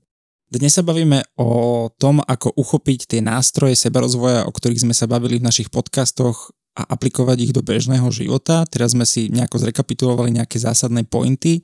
Poďme sa možno vrhnúť na konkrétne situácie a povedať si, že ako možno zareagovať v nejakej takej bežnej situácii z bežného života. Napríklad e, bežne sa deje to, že rodičia sa zapletajú do systému svojich detí, do nejakého partnerského systému svojho syna, s partnerkou, nabehnú tam, narobia tam bordel, to ako to máš uložené, ako máš toto, že vlastne dospelý človek dostane normálne, že od svojho rodiča ako malé decko. Ako zareagovať v takejto situácii? A doplním, ako to vychovávaš toho svojho syna, čo robíš s tými deťmi, Veľakrát toto vydávam, hlavne keď sa mami montujú dcerám do výchovy ich detí a do toho, ako majú zariadenú a upratanú domácnosť. To je tento typ zápletky. Takže priamo premostím na tom, že keď príde napríklad eh, mama a nakričí po mne, že čo to ako robím, alebo mi začne eh, niekedy aj tak to nemusí byť v tej eh, agresii, pa- aktívnej, ale to môže byť v tej pasívnej, že začne tak akože povzdychom komentovať Ježiš Mária, no to za nás to takto nebolo a ako to ty máš. Je úplne jedno, aký typ agresivity to je a čo v tom momente robiť. V prvom rade si zodpoviem na otázku, predtým než máme vôbec niečo poviem, alebo uh, otcovi, keď uh, by sa otec zaplietal, je, že v koho systéme som. Odpoveď znie v mojom systéme. Kto rozhoduje v mojom systéme? Ja a môj partner alebo partnerka. My sme tí, ktorí tu dávajú tie pravidlá systému. Má právo mi niekto iný hovoriť do môjho systému, čo v ňom robiť a čo nie a ako v ňom robiť? Nie. Má právo mi zasahovať do výchovy mojich detí? Nie. Ani môj rodič nemá právo? Nie, ani môj rodič. Keď som si zodpovedala na tieto otázky, Absolútne mi je jasné, čo musím urobiť a to znamená, že musím ošetriť môj systém. Pozor, nie je ošetrenie systému, že zostanem ticho, alebo poviem, ale mami, a, nejako tým preplávam. Ošetrenie systému znamená, že sa postavím za ten môj systém a to je to, čo ten môj systém nesmierne potrebuje na tej energetickej úrovni, že sa zastane môjho systému. Čiže poviem mame alebo otcovi, že halo, toto je môj systém. Tu dávam pravidlá ja s mojim mužom alebo s mojou ženou. Teba do môjho systému nič, ty do neho môžeš prísť na návštevu, to je OK, ale nič ťa do toho, ako to tu mám nastavené, ako vychovávam deti. Ja už som dospelá alebo dospelý, nemusím ti hovoriť, čo a prečo robím, nemusím sa ti s ničím spovedať, čiže nestaraj sa ty do môjho systému, to nie je moja vec, Užívaj si tú návštevu, môžeme sa baviť o tom, ako sa máš, ako sa máme my, čo máme nové, ale nestaraj sa do toho, čo ti neprináleží. A toto je to, čo znamená, že ošetrí môj systém. Lebo nie je ošetrenie systému alebo výjdenie z tej traumy, že ja si vytrasem ten stres, že vytrasem si, niekto by si myslel, že tým vytrasením dožije traumu. Nie, on si uvoľní stres z tela. Tá zmena ale nastáva nie tým, že to vytrasem z tela, ale tým, že keď nastane tá situácia, ja zareagu- zareagujem inak, ja zareagujem vedomo a rešpektujúco. Čiže ja prídem za tou mamou alebo otcom a urobím to, čo som vlastne spomínala pred malou chvíľou. A keď sa ja postavím za svoj systém a potom, hoď by sa aj stalo to, že príde tá výčitka, ty si nevďačná dcéra, ty si nevďačný syn, začne byť plač, alebo ten rodič ako odíde z toho systému demonstratívne a treskne dverami, že keď ma tu nechceš, tak ja tu vôbec nemusím byť. Tam akože sa treba pripraviť na, na spršku výčitiek, spojených so slovom primárne so spojo, slovom vďaka, nevďačná dcéra, nevďačný syn, syn, máš mi byť vďačná, máš mi byť vďačný. Je to OK, že to oni tak majú. A tu treba využiť ten vzorec rešpekt na druhu, môžeš to tak mami tati vidieť, ja to vidím inak, toto je môj systém, tu si rozhodujem ja. A keď sa ti to nepáči, je to OK, keď sa cítiš urazená, je to OK, ja to proste mám takto. Čiže zmena e, nenastáva tým, že pôjdem si vytriasať stres, že sa zmeditujem, že sa ukludním. Je to v tom procese veľmi dôležité, lebo keď som kľudná, viem reagovať inač. Tá zmena nastáva tým, že sa postavím z tej mojej detskej vystrašenej časti pred tých rodičov do tej mojej dospelej časti. A nie, lebo z tej detskej ja im neviem povedať, že dosť a stop, lebo sa cítim ako dieťa v tom ich e, pôvodnom systéme.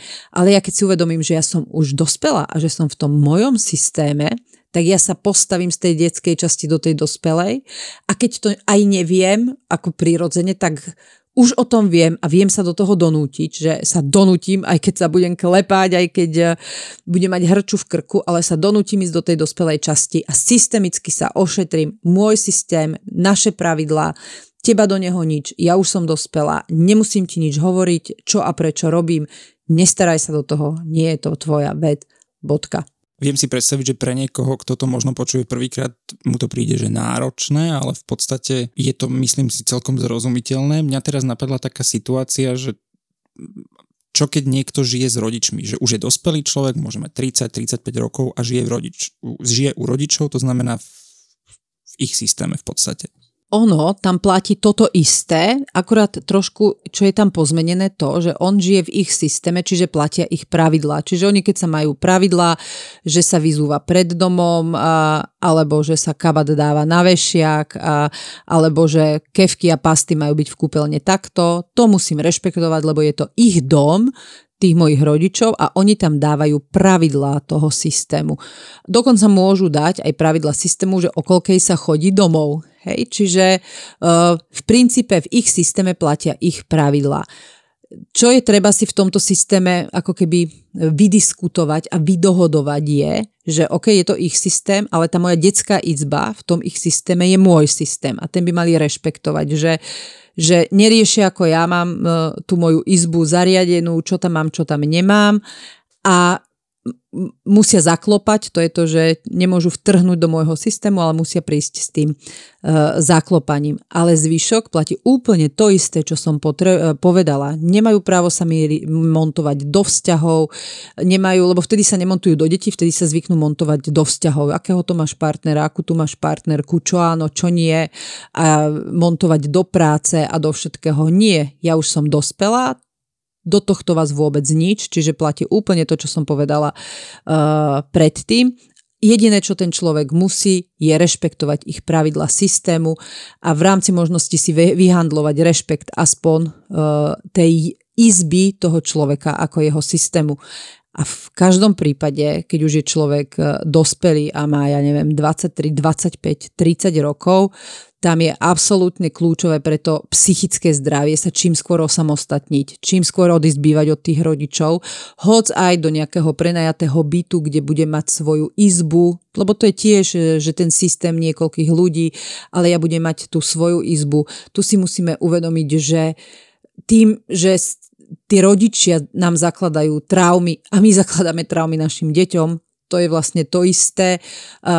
Tiež e, sa našim deťom uľaví, až keď sa od nás odsťahujú, až potom si budú môcť ten život vyskladať úplne podľa seba, lebo kým budú bývať s nami, budú musieť rešpektovať ten naše, naše pravidlá, ten náš systém. Čiže pri dospelom človeku je absolútne, kľú, absolútne kľúčové sa čím skôr osamostatniť a to nemusí hneď si kúpiť ani byt, ani dom.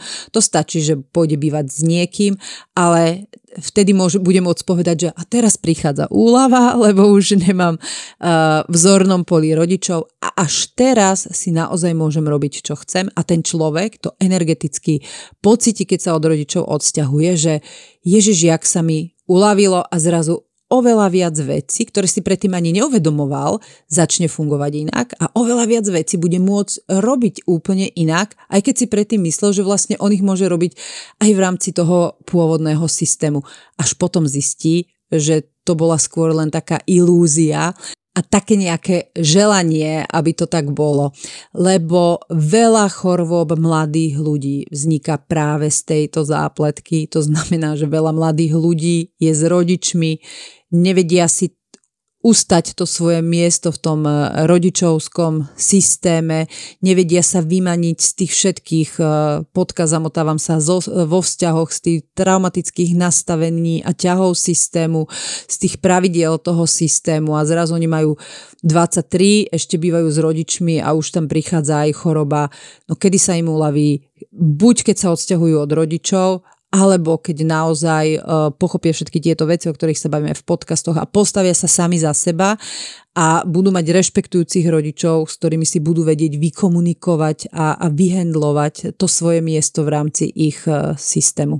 Ja si presne pamätám ten pocit, keď ja som odchádzal z domu, ja som mal 25 rokov, bolo to krátko po vysokej škole a naozaj tam bolo také, ja som úplne v pohode vychádzal s rodičmi, aj všetko bolo fajn, ale cítil som, že chcem ísť. Že chcem ísť von, chcem ísť preč, chcem si zariadiť ten svoj život a v tom čase som mal pocit, možno, že je na to ešte skoro, ale teraz spätne, aj keď poznám, mám veľa ľudí okolo seba, ktorí odišli v 18, ktorí odišli oveľa, oveľa skôr a vnímam, že, že ako keby čím skôr sa naozaj to, to dieťa, alebo teda už ten dospelý odstrihne, tak uh, tým viac môže v tom živote vyletieť a viac si toho zažiť. Pozri, ja som to osobne mala tak, že e, po strednej škole mala som 18,5 roka, som odišla na vysokú školu, odišla som tam naozaj v tej radosti, že konečne a dodnes si pamätám tú úlavu, ktorá mi prišla a halúzne som to, vieš, ako zistila?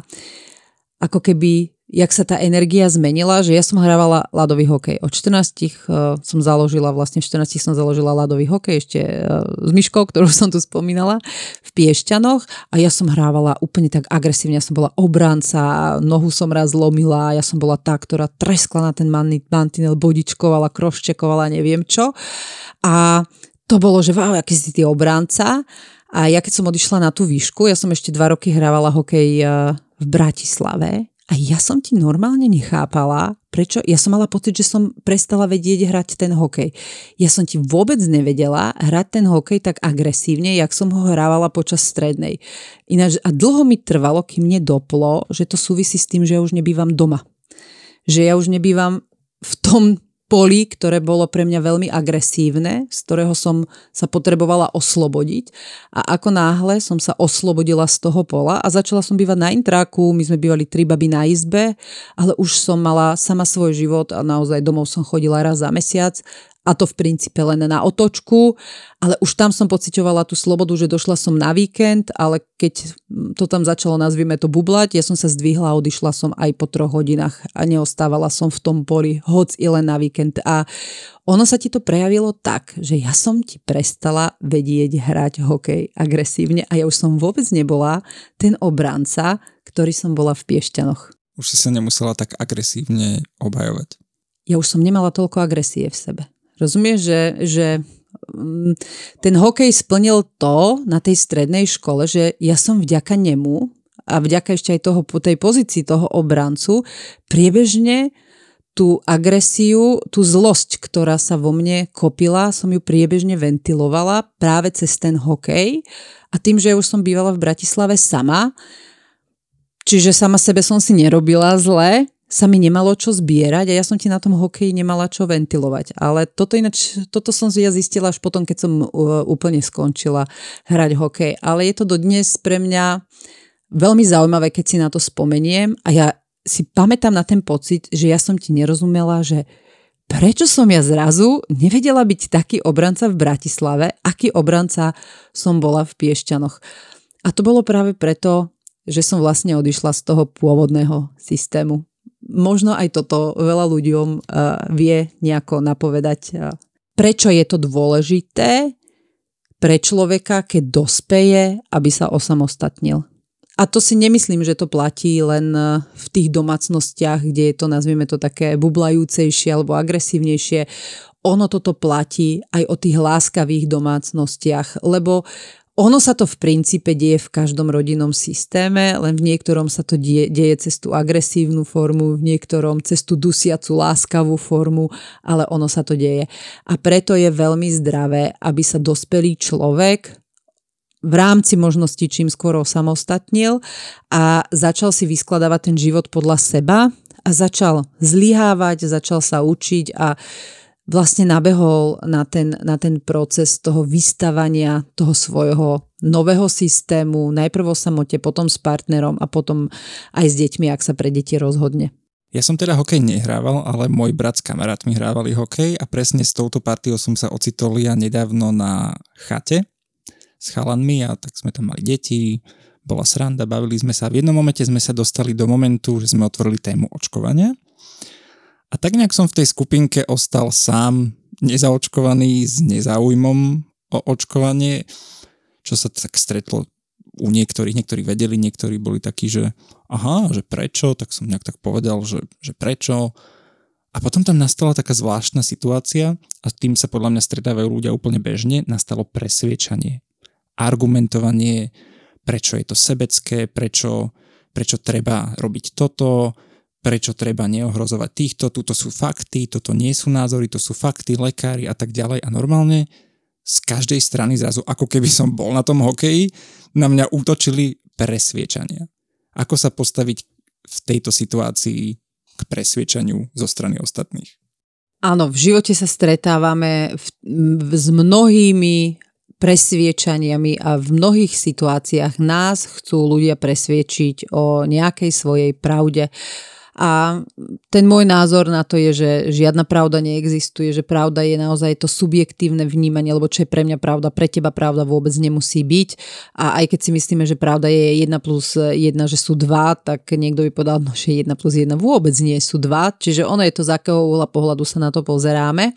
A pri, keď ma niekto presvieča, tak tam je veľmi dôležité nenabehnúť mu na ten boj, lebo presviečanie je boj, že on sa postaví do tej pozície hore nad teba a ide do teba hustiť tú svoju pravdu, tú svoju realitu, to svoje vnímanie sveta. A ty, čo potrebuješ urobiť, je, že on teda stojí tam nad tebou a snaží sa ťa presvedčiť, tak ty namiesto toho, že sa budeš eh, pozerať na neho z dola a necháš si na seba kýdať, alebo sa preskočil by si do tej pozície hore, že išiel by si do útoku, že ty čo ma tu presviečaš, tak sa stiahol do tej pozície z oči v oči a normálne využil ten náš e, obľúbený vzorček, rešpekt na druhu. Môžeš to tak vidieť, ja to vidím, alebo vnímam, alebo cítim inak. A on potom začne znova vzíde hore, že pochop, e, toto sú argumenty a teda a teda a ty znova sa posunieš hore na tú úroveň z očí v oči a znova mu povieš, môžeš to tak vidieť, ja to vidím inak.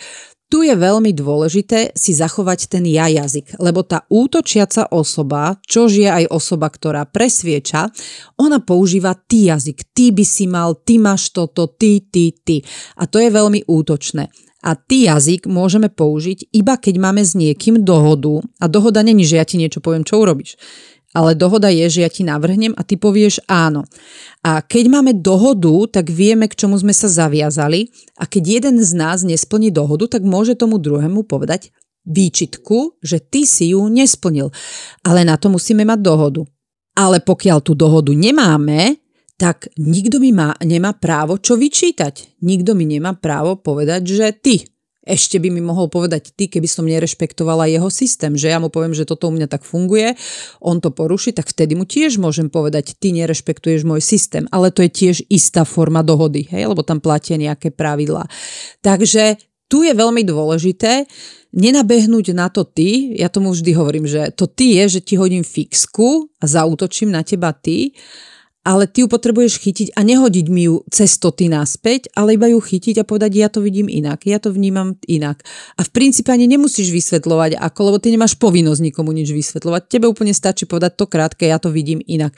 Ako náhle už by si išiel do tej argumentácie, tak už ich zase presviečaš ty. To je úplne zbytočné aj tak nikto nikoho nepresvedčí, lebo každý máme tú inú realitu a iné vnímanie sveta, čiže keď ma niekto presvieča, tak ja sa postavím do tej pozície z oči v oči, poviem mu, jasné, Môžeš to tak vidieť, že tento koberec je zelený, ja ho vidím na fialovo, ale ja rešpektujem to tvoje vnímanie sveta. To neznamená, že s tým súhlasím, ale že rešpektujem, že on to tak vidí alebo cíti a ty rešpektuj, že ja to vnímam a vidím alebo cítim inak. A toto je to, čo je dôležité si v takýchto situáciách uh, ustať. To je práve tento ja jazyk a to pochopenie, že uh, Nikto nemá právo mi nič vnúcovať, nikto nemá právo mi povedať eh, to, čo mám robiť, lebo nikto není zodpovedný za môj život. Za môj život som si zodpovedná len ja sama a keď uh, aj padnem, keď urobím niečo nie pre mňa prospešné, tak ten následok, ktorý budem mať, to je môj následok a ja som si za neho zodpovedná. Preto ten sebarozvoj vlastne je o tom, že my musíme prijať zodpovednosť za svoj život, že my musíme prijať zodpovednosť eh, za svoje činy, za svoje konanie, čiže musíme prijať aj zodpovednosť za to, čo sa rozhodneme urobiť, aký to bude mať následok, aj za to, čo sa rozhodneme neurobiť a aký to bude mať následok. A pokiaľ ja príjmam moju zodpovednosť za ten následok toho môjho konania, či už je to, že niečo urobím alebo niečo neurobím, tak je to úplne, úplne OK. A to je to, čo je vlastne zdravé. No, v princípe tak nejak to aj prebiehalo, že ono to nešlo nakoniec do žiadneho dramatického súboja. Ja som v princípe reagoval naozaj len tým, že ja to mám nastavené inak, lebo sa mi vlastne ani vôbec nechcelo ísť do argumentácie, lebo a ani by som presne ako si povedal nikoho nepresvedčil, ani som vlastne vôbec nemal tú potrebu, ani som do tej témy ani v princípe nepotreboval ísť, čiže nakoniec sa to veľmi, veľmi rýchlo a jednoducho upratalo len tým, že som povedal, ja to mám takto, vy to môžete mať takto a povinné to nie je, čiže je to absolútne legitímne mať aj takýto názor. A ja už som to spomínala v nejakých podcastoch a myslím, že viackrát, ten rešpekt na druhu, ten ja jazyk, ja to vidím inak a rešpektujem, že ty to vidíš takto, je úplne super nástroj a tento rešpekt na druhu vám dovoluje ustať aj naozaj mega nepríjemné diskusie v živote. Čiže niekto mi povie, že ty si úplná krava, kedy si by ma nasral, teraz mu poviem, môžeš to tak vidieť, ja sa ako krava necítim. Hej?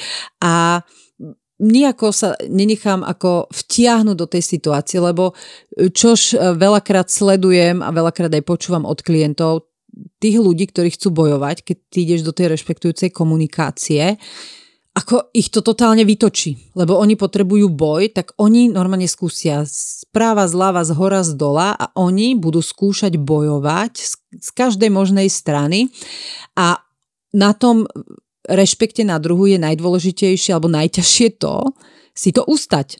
A naozaj si to ustať na druhú a na tretiu a na štvrtú. A prečo je to najťažšie? Lebo ty v princípe opakuješ dve, tri vety do kolečka, že tebe niekto povie niečo a ty povieš, môžeš to tak vidieť, ja to vidím inak. Môžeš to tak vidieť, ty povieš, ja to vidím inak, takto máme spísanú dohodu.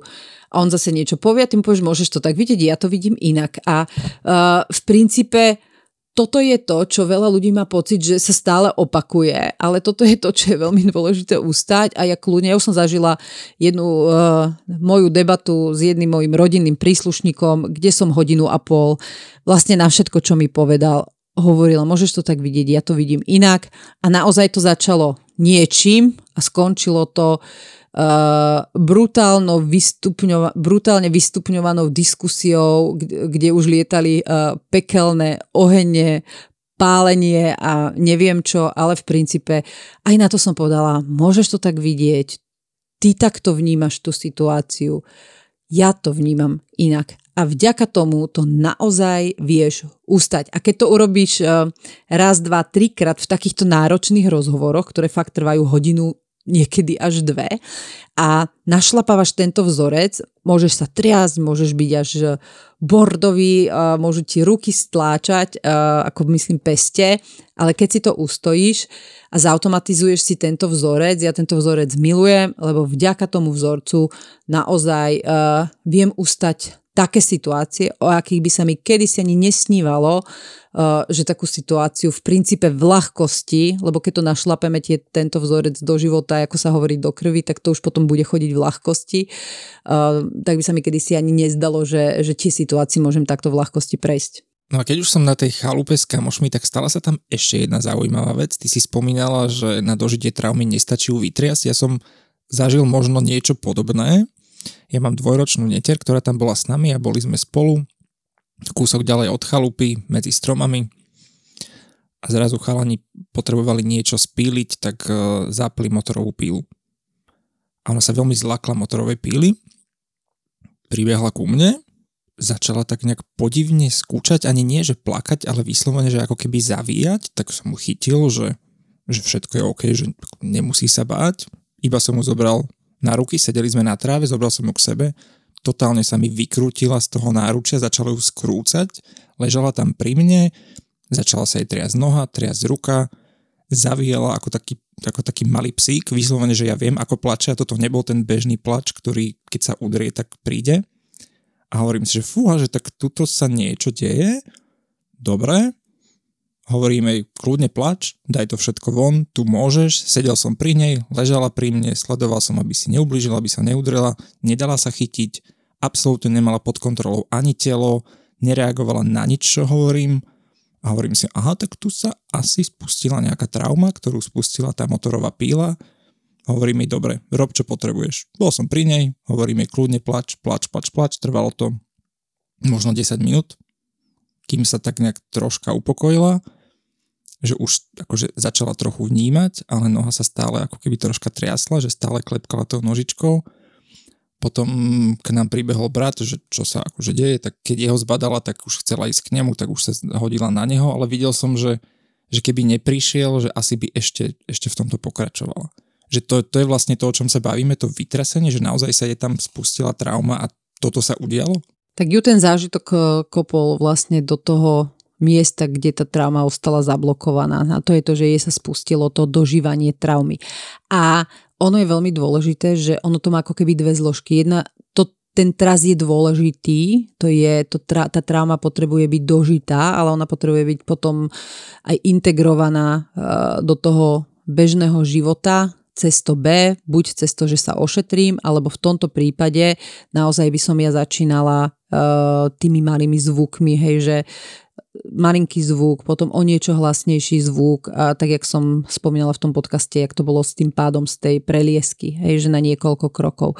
Takže ono to ide v ruka v ruke, ale je to nesmierne dôležité v tomto prípade, ktorý si spomínal ty, lebo je iné, keď my si spustíme tras a vlastne my nevieme, k čom aký tras sme si spustili, s akou záležitosťou spojený. Tento tras, ktorý ona zažila pri tebe, to je chvala Bohu, že bola pri tebe, lebo vďaka tebe tých 10 minút, čo dala z tela von, to sa tak uh, nesmierne tomu systému jej uľavilo. Tá trauma nebola úplne dožitá, lebo vlastne ono to ešte pokračovalo a ono aj keď e, to vlastne stíši intenzitu a potom už bolo napríklad len to kopanie nohou, keby si to nechal, tak to sa vie znova roztriasť možno ešte do väčšieho trasu, aký bol tento. Čiže ono to chodí v takých tých cykloch, takých ako keby vlnách, ale už len to, že tých 10 minút sa mohla zvíjať, krútiť, e, jačať e, a robiť, čo potrebuje, že si ju nehladkal, že si jej to nezastavil, že si jej urobil ten bezpečný priestor.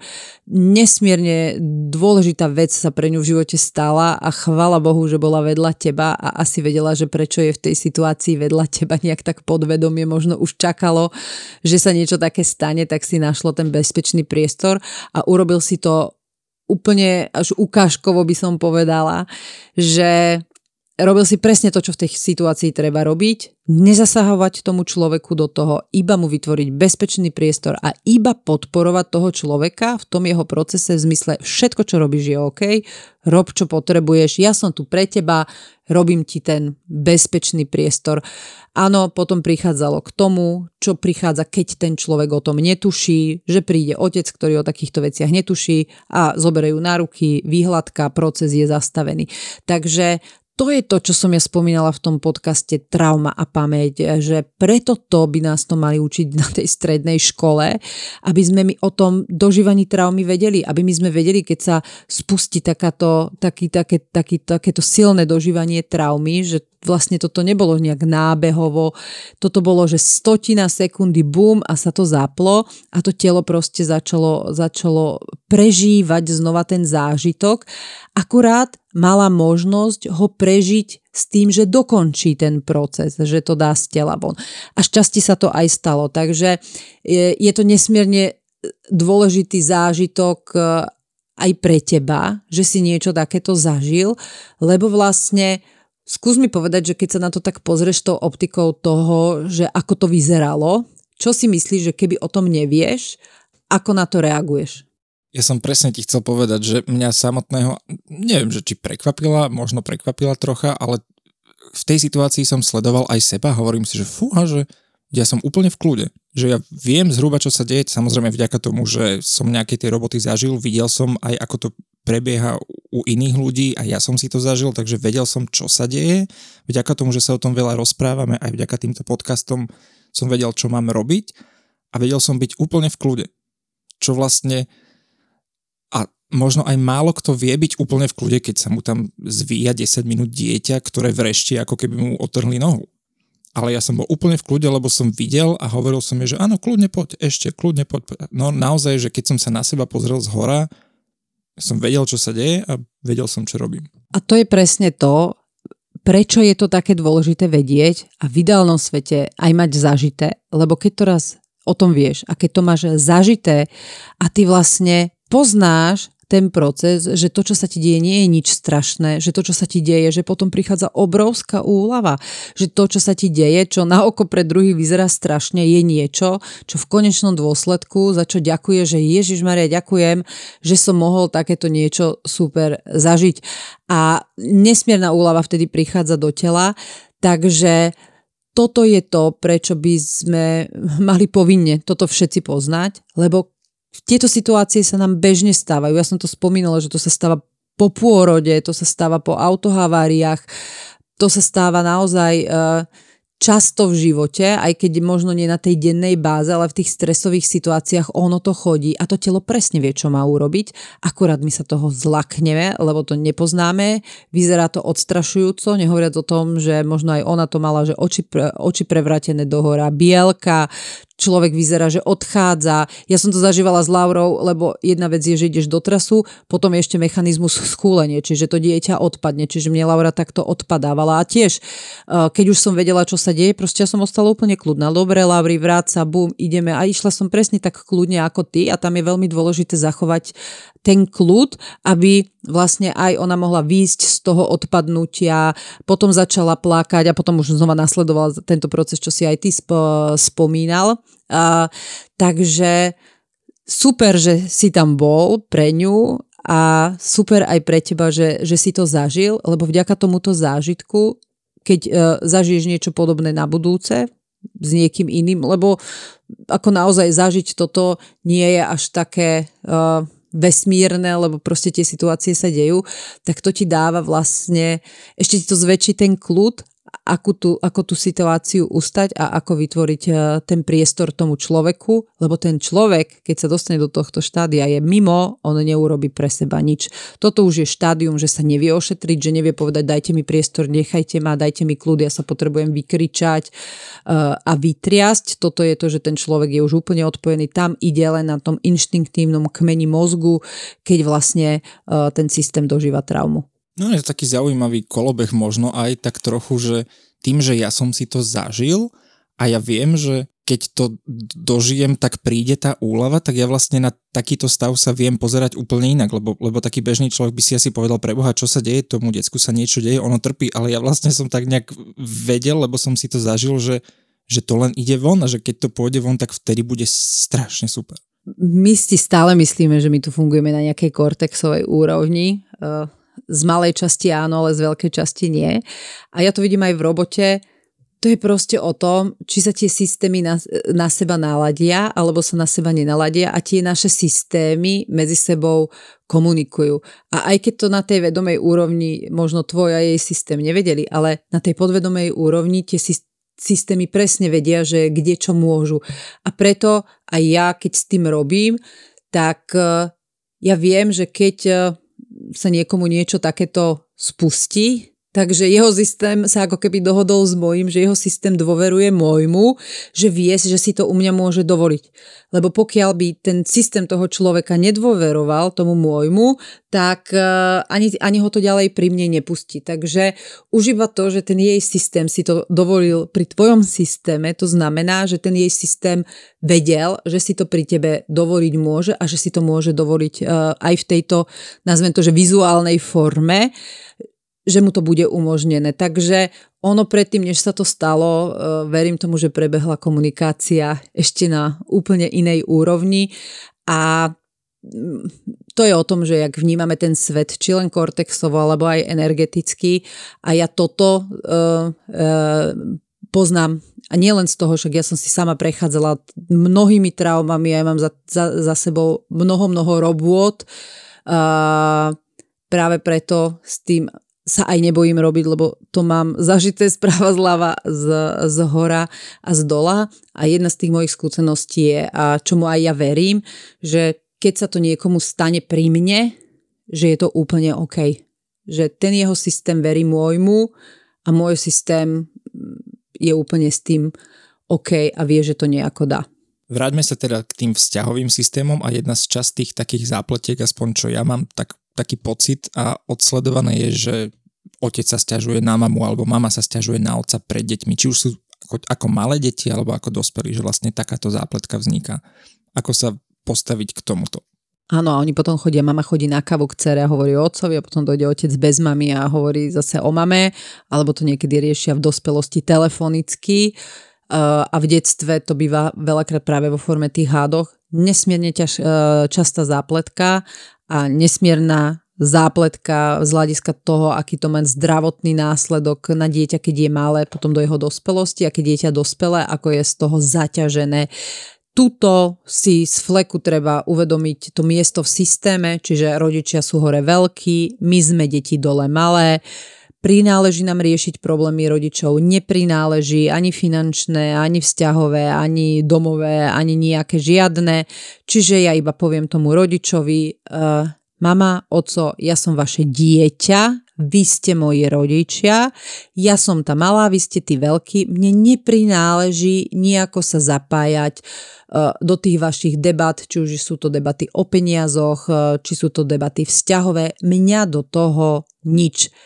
A veľakrát ten rodič zostane zaskočený, lebo on práve že chce aby toto prebiehalo, lebo on si veľakrát z toho dieťaťa týmto spôsobom robí rukojemníka, že, že, že to na ňo naloží a vidíš otec, vidíš otec, aký je, vidíš mama, aká je, hej, že to naozaj to dieťa sa istým spôsobom stáva až rukojemník, keď to ten rodič má takto nastavené. A oni začnú to dieťa presviečať, ale že prináleží, ale ja ti to chcem povedať. Ja sama som počula, ale ja ti to chcem povedať. E, a ja som povedala, ale ja to nechcem počúvať. a ja už som dospela a ja mám právo počúvať, čo chcem a mám právo po- nepočúvať, čo nechcem počúvať. Čiže ja už som dospela, toto počúvať nechcem a zároveň mi to neprináleží, lebo ja som vaše dieťa a mňa nič do vašeho vzťahu. A toto treba zase opakovať, opakovať, opakovať, až kým to tá osoba nezrešpektuje a nedá mi pokoj s ich problémy bez, problémy bez ohľadu na to, akého typu sú a e, najmä tie vzťahové, lebo naozaj dieťaťu neprináleží počúvať o ich vzťahových problémoch, lebo s tým absolútne nič neurobi, ale že absolútne nič s tým neurobí. Vie sa iba viacej zapliesť, keď to pôjde riešiť, tam už potom budú prichádzať pri, argumenty typu, ale však ty tu nebývaš, ty to nevieš, čo a ako, ty nie si medzi nami, ktoré sú v princípe na mieste a tam sa to len bude zaplietať a potom takto vedia deti aj znenávidieť rodičov, keď mama často kýda na otca alebo oco na mamu, tak napriek tomu, že to dieťa nemá nejaký problém, tak e, zrazu problém bude, bude cítiť. Napríklad to mi teraz napadlo, že tieto problémy vedia byť, že keď aj e, mama napríklad neznáša svoju svokru alebo svojho svokra a bude hovoriť, tá babka je hnusná, tá babka je onaká, ten dedo je onaký, že takto vedia rodičia úplne zlikvidovať e, deťom vzťah napríklad so starým rodičom, iba preto, že žena neznáša svokru alebo svokra bude na nich kidať a to dieťa vlastne sa nevie obraniť, ona už nevie povedať, že mama, ja som dospelý, lebo ešte nie je dospelé a nevie povedať mame, že nebudem ťa počúvať a ona to toľkokrát hovorí, že zrazu zrazu to dieťa nemá s tým starým rodičom vzťah a v princípe tomu ani nerozumie prečo. A je to práve preto, že mama ich neznáša a to dieťa sa s tou mamou stotožní. A ako deti s tým nemáme veľa čo urobiť, ako de- keď sme deti, tak ak je jeden rodič aspoň prízorný, tak toho druhého rodiča za- e, zastaví, že mu povie, že toto deckám nerob a toto nerob pred deckami a prosím ťa, decka do toho neťahaj. A ak sa tam ten prízorný rodič nenachádza ani jeden, tak uh, potom už iba počkať, kým budeme dospeli, čím skôr odísť z domu a poodstrihávať toto a naozaj si to nastaviť uh, systemicky zdravo. Oni sú veľkí, my sme mali nám do toho nič, aké oni majú vzťahové problémy. Ty si už spomenula taký príklad, že žena povedala mužovi, vyrieš to s našimi za mňa, že vlastne ako keby sa vybavuje nejako sprostredkovanie ten kontakt alebo nejaký problém, ako, ako, ako vlastne postupovať v takejto zápletke. No a ja som presne toto nepovedala. Ja som povedala, že keď tá žena ide do toho pôvodného systému a začne to riešiť bez toho dovolenia, v prípade, že by tá žena tomu mužovi dala napríklad povolenie, že vyrieš to s našimi za mňa, on môže vstúpiť alebo predstúpiť pred tých jej rodičov a ten daný problém riešiť, lebo má jej dovolenie vstúpiť do toho pôvodného systému. Ak by e, muž dal žene povolenie vstúpiť, že vyrieš to s mojou mamou za mňa, tiež môže vstúpiť a ona tam vstúpi, že môj muž mi povedal, že to mám vyriešiť ja a začne vlastne riešiť túto vec. V tomto prípade je to OK. Aj keď v ideálnom svete je lepšie, keď si žena rieši svoj pôvodný systém a muž svoj pôvodný systém. Ale je možné to riešiť, ak tam dostanem vstupenku. Ak tu vstupenku nemám, tak ja nemôžem, jak som spomínala, že niečo ma nahnevá na partnerovej mame alebo otcovi, že úplne obidem môjho muža a dojdem za nimi a začnem to tam riešiť. Tam vznikne len boj na obidvoch stranách a potom vznikne boj aj na tretej strane, na to, to je napríklad na strane toho partnera, keď on vlastne uvidí, ako bojujú, uh, ako bojuje jeho žena s jeho, s jeho rodičmi. Takže áno, v v tej formulácii, v akej si to povedal, je to nezápletkové, že uh, tá žena dala mužovi tú vstupenku, že vyrieš to za mňa. Ako náhle tú vstupenku nemám, tak nemám právo vstupovať do pôvodného systému môjho partnera alebo partnerky. Ako sa pozrieť na takú situáciu, kedy muž hovorí žene, ty musíš variť, ty musíš piec, ty musíš žehliť, možno aj s argumentom, lebo u nás doma to tak bolo, moja mama to tak robila, ty to tak nerobíš, prečo to tak nerobíš, to je tiež asi jedna z častých situácií, s ktorými sa ľudia stretávajú. Ako si poradiť s takouto situáciou? Ja som sa musela zasmiať, lebo ono väčšinou tam nechodí, že lebo moja mama to tak robí, alebo moja mama to tak povedala, že toto tam neodznievalo, ono to tam je. Práve to tam pôsobí na tej nevedomej úrovni, že napríklad muž vyrastal v systéme, kedy e, mama všetkých doma obskakovala, mama sa obetovávala pre vzťah, pre deti, nemala žiadne ja a vlastne ten muž alebo niekedy len syn bol na tom piedestáli a obrazne povedané za ňoho cikala, kakala, tak uh, potom tento muž uh, a to môže byť aj naopak samozrejme, že žena uh, voči mužovi, teraz ale ten, reagujem na ten tvoj príklad, že muž to hovorí žene, tak uh, si nájde partnerku, v ktorej buď hľada kopiu mami, čiže buď ho bude rovnako obskakovať, alebo hľada presný opak mami a vtedy by si našiel brutálne emancipovanú ženu, ktorá by uh, obrazne do, povedané doma nechcela uvariť ani čaj. A ono to tam pôsobí presne tak, ako si povedal, neodznieva to, ale toto je to, čo tam pôsobí, lebo zase ten človek, či je to žena alebo muž, to musia mať odniekal naučené. Vždy to máme naučené z detstva, z toho rodinného systému, kde sme vyrastali. Buď kopírujeme to, čo sme tam videli, alebo ideme do presného opaku, aký sme tam videli. Čiže, keď je tá žena, žena vedomá, tak uh, sa opýta otázky, v koho systéme som v našom. Kto dáva pravidlá? My, čiže ja a muž. Ako sa dávajú pravidlá v systéme, keď sme tu my dvaja? No dohodou. Máme na danú vec, čo odo mňa chce dohodu? Nemáme dohodu. Keď nemáme dohodu, nemôže mi vyčítať, že nie je navarené, ožehlené. A keď e, máme dohodu, že kto bude variť, kto bude žehliť a tak ďalej, porušila som ju. A áno, keď som porušila dohodu, poviem áno, máš pravdu, porušila som dohodu a dohodnem sa na nejakom následnom kroku, ale pokiaľ nemám na danú vec, ktorú mi partner alebo partnerka vyčíta dohodu, nemá právo mi ju vyčítať, čo ale môže urobiť, je otvoriť to, že tak si z toho správme dohodu. A ja tu už potrebujem sa zase vrátiť k tomu prvému, čo som spomínala na začiatku, že ako si ošetriť ten vzťah a rodinný systém. Dobre, poďme urobiť dohody, alebo aby boli 50-50, aby boli vyvážené aj z hľadiska povinností, aj z hľadiska tých vzťahových vecí uh, muž, žena a rodičia a deti. Takže pozor na to, žiaden z partnerov nemá nárok vyčítať tomu druhému partnerovi nič mimo dohoda, dohody so slovami, lebo sa to má, lebo sa to očakáva, lebo to tak je, alebo lebo to tak chcem. A ono, toto, čo som vlastne teraz popísala, platí deto vo firemnom systéme. Keď mi môj šéf alebo šéfka ide niečo vyčítať, tak sa zamyslím, že či mám na tú vec dohodu a keď tú dohodu mám, tak sa pozriem na to, či som ju porušila. Čiže keď som porušila dohodu, áno, môžeš mi vyčítať a keď e, som dohodu neporušila, tak poviem, dobre, ale ja som, toto nebolo predmetom dohody, čiže mne nemôžeš vyčítať niečo, čo, na čom sme sa my dvaja nedohodli.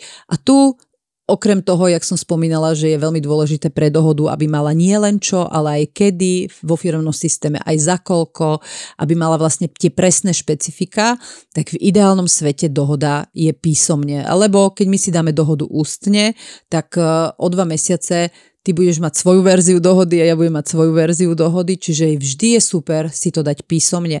A to neznamená, že musíme medzi sebou podpisovať zmluvy, ale minimálne si to kopnúť do mailu. Hej, možno si to niekto dá na papier, na chladničku, alebo na, naozaj dať do mailu, že na tomto sme sa dohodli, preto sa napríklad vo firemných systémoch robia tie zápisy zo stretnutia, aby každý sa mohol k tomu vyjadriť, že toto sme sa dohodli, či to náhodou niekto nepochopil inak, ak to je inak, musím sa ozvať, keď sa neozvem, patrí, platí to, čo tam je napísané. Takže tieto dohody z tých firemných systémov je veľmi dobré uh, mať aj doma, práve preto, aby potom nevznikali uh, zbytočné výčitky, alebo naopak, keď tie dohody nemám, nejdem nikomu nič vyčítať, ale otvorím to, že vieš čo, máme doma málo navarené, poďme sa dohodnúť, ako by sme u nás doma mohli variť. Uh, budeš variť, ja budem robiť niečo iné, alebo mám ja variť, ty budeš robiť niečo iné. Takže keď nemám dohodu, je úplne na mieste to otvoriť a snažiť sa E, s tým druhým partnerom tú dohodu nejako vykomunikovať. Možno sa to podarí, možno nie. To už, to už e, na to nie sú nejaké, nejaké manuály, ale tá podstata je tá, že vyčítať si môžeme len to, na čom sme sa dohodli. Lebo to, čo je pre jedného normálne, to, čo on napríklad zažíval v detstve, tak to pre druhého môže byť uh, úplne nenormálne. A teraz mi v tejto sekunde mi ťuklo, mi tá kamoška raz hovorila, že ich jeden z najväčších problémov uh, s mužom, ktorý mali a v princípe na oko blbosť, ale že sa na tom vedeli brutálne dohádať, že on bol naučený, že sa ráno upratuje postel aby bola spálňa pekne uprataná. Hej, že uprate si páplom, vankúš a ona bola naučená, pre ňu bolo nezmysel upratávať postel, lebo aj tak tam večer ideš spať, čiže ona ako vstala, tak, tak tú postel nechala.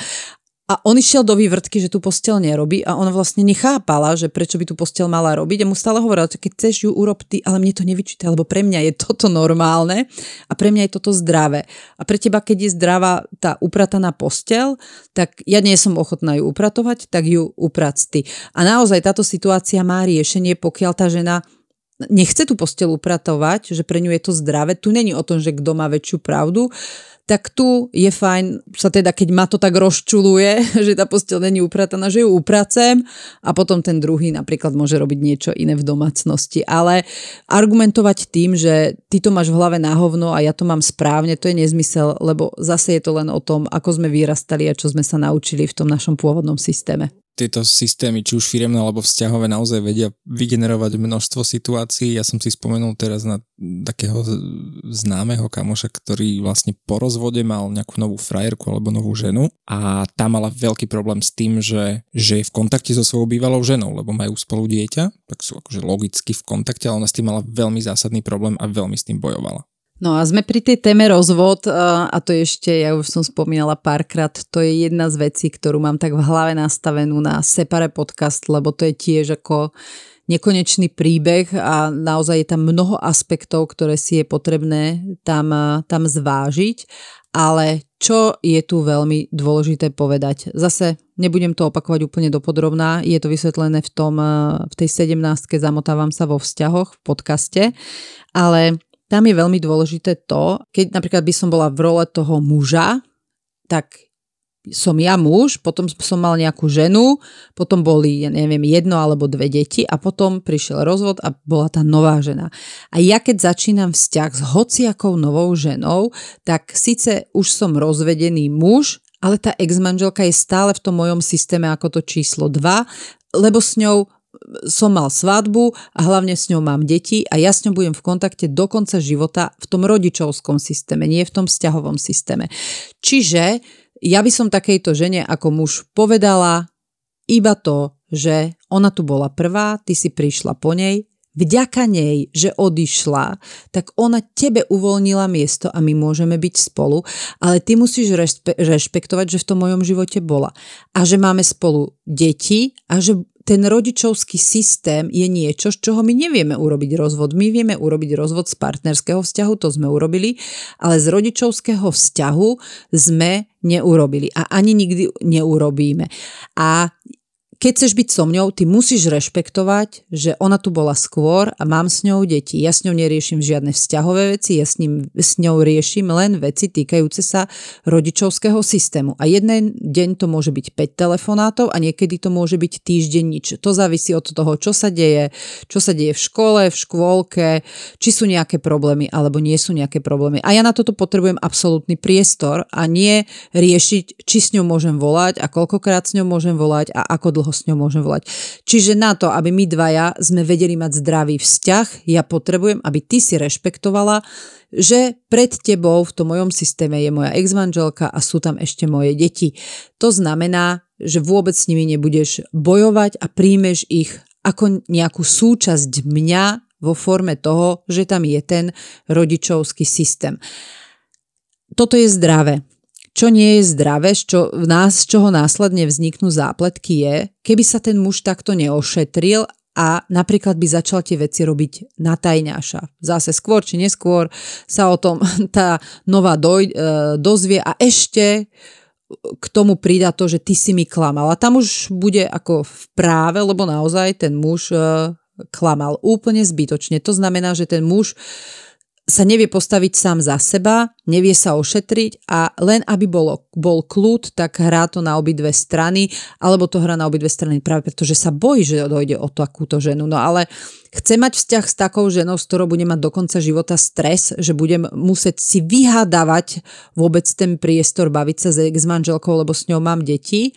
Alebo naopak, ten následok bude, že ja sa odstrihnem od tej ex-manželky a detí len aby táto žena bola spokojná a úplne mi dovrza vzťah s mojimi deťmi a nie ona, ale to, že ja jej na to nabehnem a že ja jej nepoviem nie alebo dosť.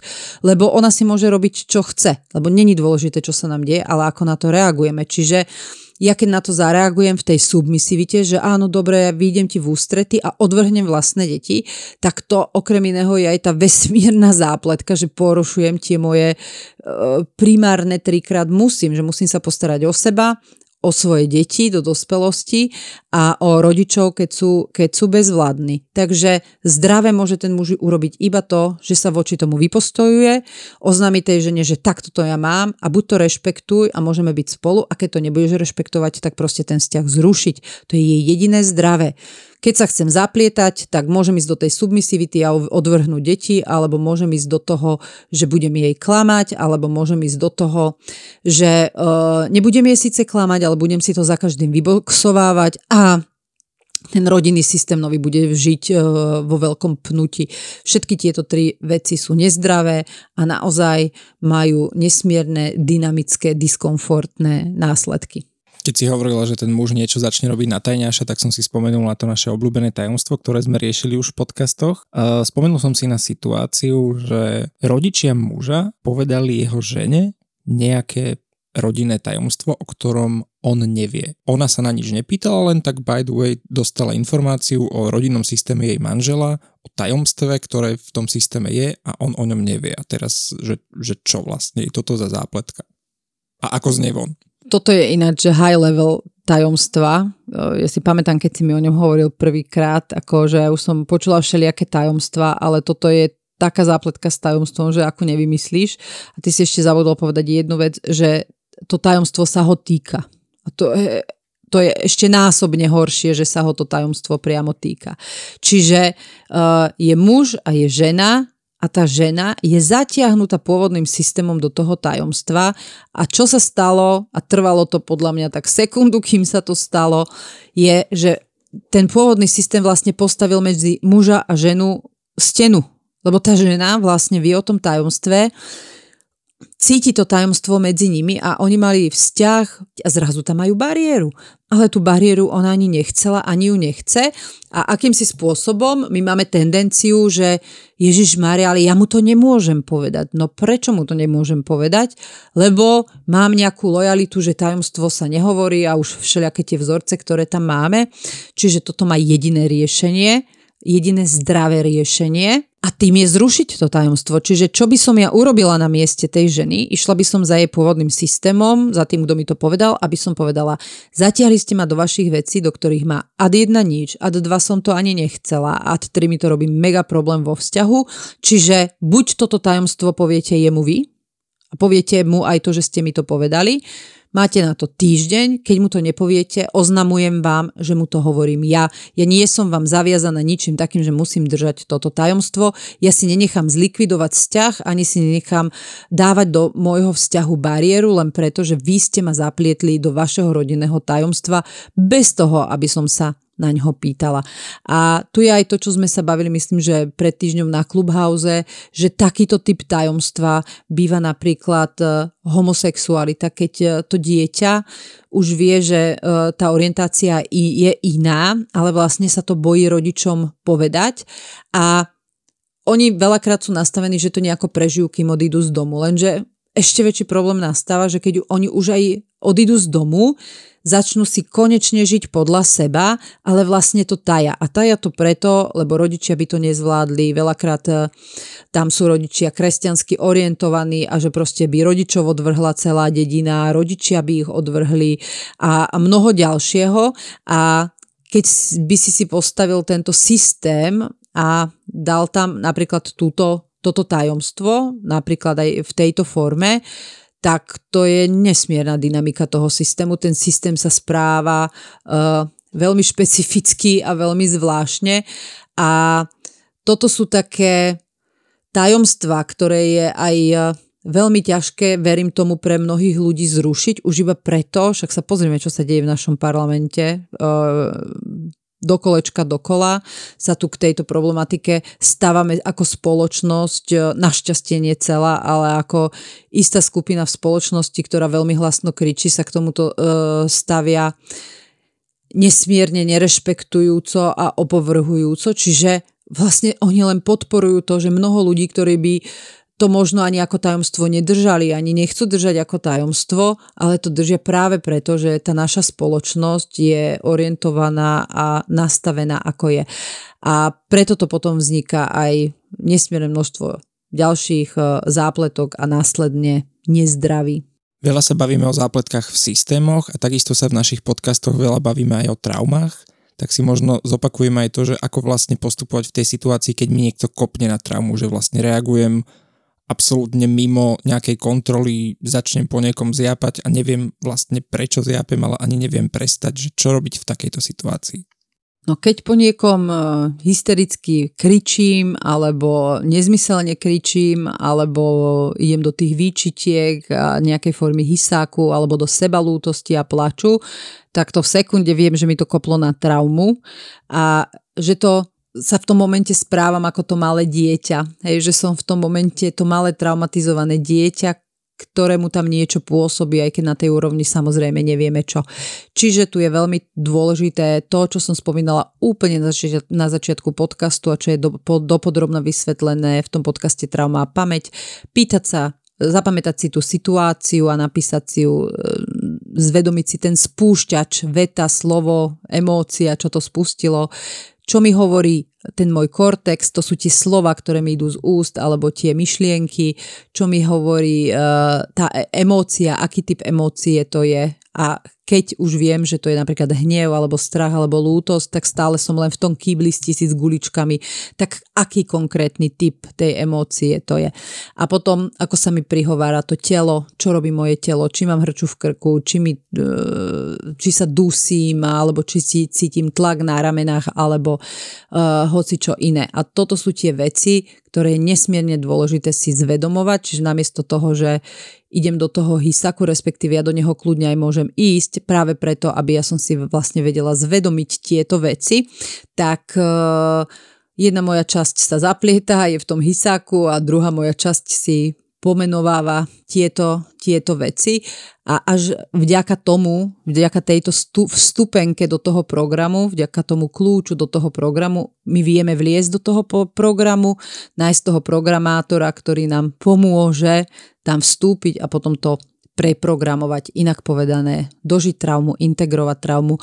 A musím sa pri tom pousmievať, lebo nie tak dávno, pár dní dozadu, uh, sa mi stala taká vec uh, spojená s pubertou mojej céry, že proste uh, v jednom momente sa s ňou nebavila dospelá mama, ale presne to hystericky kričiace decko a ja som uh, sedela v obývačke a to bola normálne, že halus, ale toto je na tom super, práve preto to hovorím, že práve to sprítomnení sa, že som pozerala doprava, zakričala som na ňu, presne takéto, že a ty si taká a hento toto a pozerala som sa na Davida, on na mňa pozerá, že a ty čo robíš? Že pozri, sa hystericky spravíš. Hovorím, viem, koplo mi to na traumu, že ja sa vôbec neviem ovládať, hej, čiže ja som sa s ním rozprávala normálne z tej dospelej časti, ešte som mu hovorila, že áno, koplo mi to na traumu, že vidím, čo robím otočila hlavu doprava a v sekunde som bola decko a kričala po lavre. A ja som normálne robila, že doprava, doľava, decko, dospela, decko, dospela, že e, hysterická, úplne normálne, až som sa smiala z toho, v akej hysterii som. A ako keby ma to tak e, kmitalo, že napravo, naľavo, napravo, naľavo, až som sa potrebovala ustáť v tej, v tej ľavej, v tej dospelej časti a keď som sa v nej ustála, tak vtedy som ja vedela ísť za tou dcerou a naozaj už tam dojsť nejako tá, tá hysterická, urazená, neviem jaká mama, ale ako tá dospelá mama a povedať, no Lauri, tak poďme sa o tom porozprávať. A potom mi uh, sedela tak sa pýtaj. Ja hovorím, no dobre, ako bolo na chate? Dobre.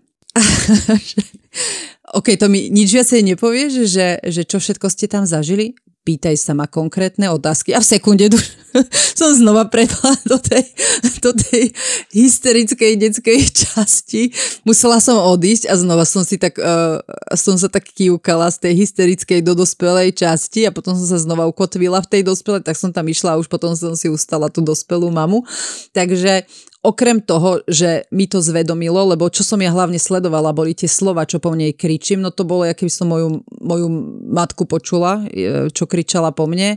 Čiže mi to zase len zvedomilo, že musím si túto tému z detstva otvoriť aj po 13. krát a možno aj po 14. krát, že sú tam ešte veci, ktoré potrebujem uh, doriešiť, že sú tam ešte isté typy traum, ktoré nie sú integrované, čiže na to mi to bolo veľmi dôležité, že, že, že som dala priestor priestor aj tej mojej hysterickej detskej časti, aby po tej Laure e, čo to poštekala, nejaké tie vety, lebo proste v tých vetách som e, veľmi rýchlo zistila, že odkiaľ vietor fúka. Ale zároveň, jak som tak išla, že niekto by to možno pomenoval, že akože schizofrenia, lebo ja dve vety tak, dve vety tak, tak to som si tak medzi tým kývala, tak e, to kývanie, ja som ho videla. Ja som aj Davidovi hovorila, ja viem, ja sa neviem ovládať, že ja, sa, ja normálne mám spustenú traumu otočila sa doprava a spustená. Otočila sa na Davida a s ním som sa bavila úplne kľudne a normálne. A v tým, vďaka tomu, že ja som vnímala to kmitanie e, medzi týmito dvoma časťami, ja som sa za chvíľku vedela ako keby dostať naspäť do tej dospelej a už nacítiť si tú dospelu a potom už za to, jak som to popisovala za to Lauro v tej dospelej časti. Takže nie len, že nám to vie byť na to, že nám to zvedomí ten kľúč, tu bolo pre mňa napríklad veľmi zaujímavé vidieť to kmitanie, lebo toto bolo doslovne kmitanie, až možno také kmitanie medzi dvoma časťami, jak som zažila pár dní dozadu, si ani nepamätám.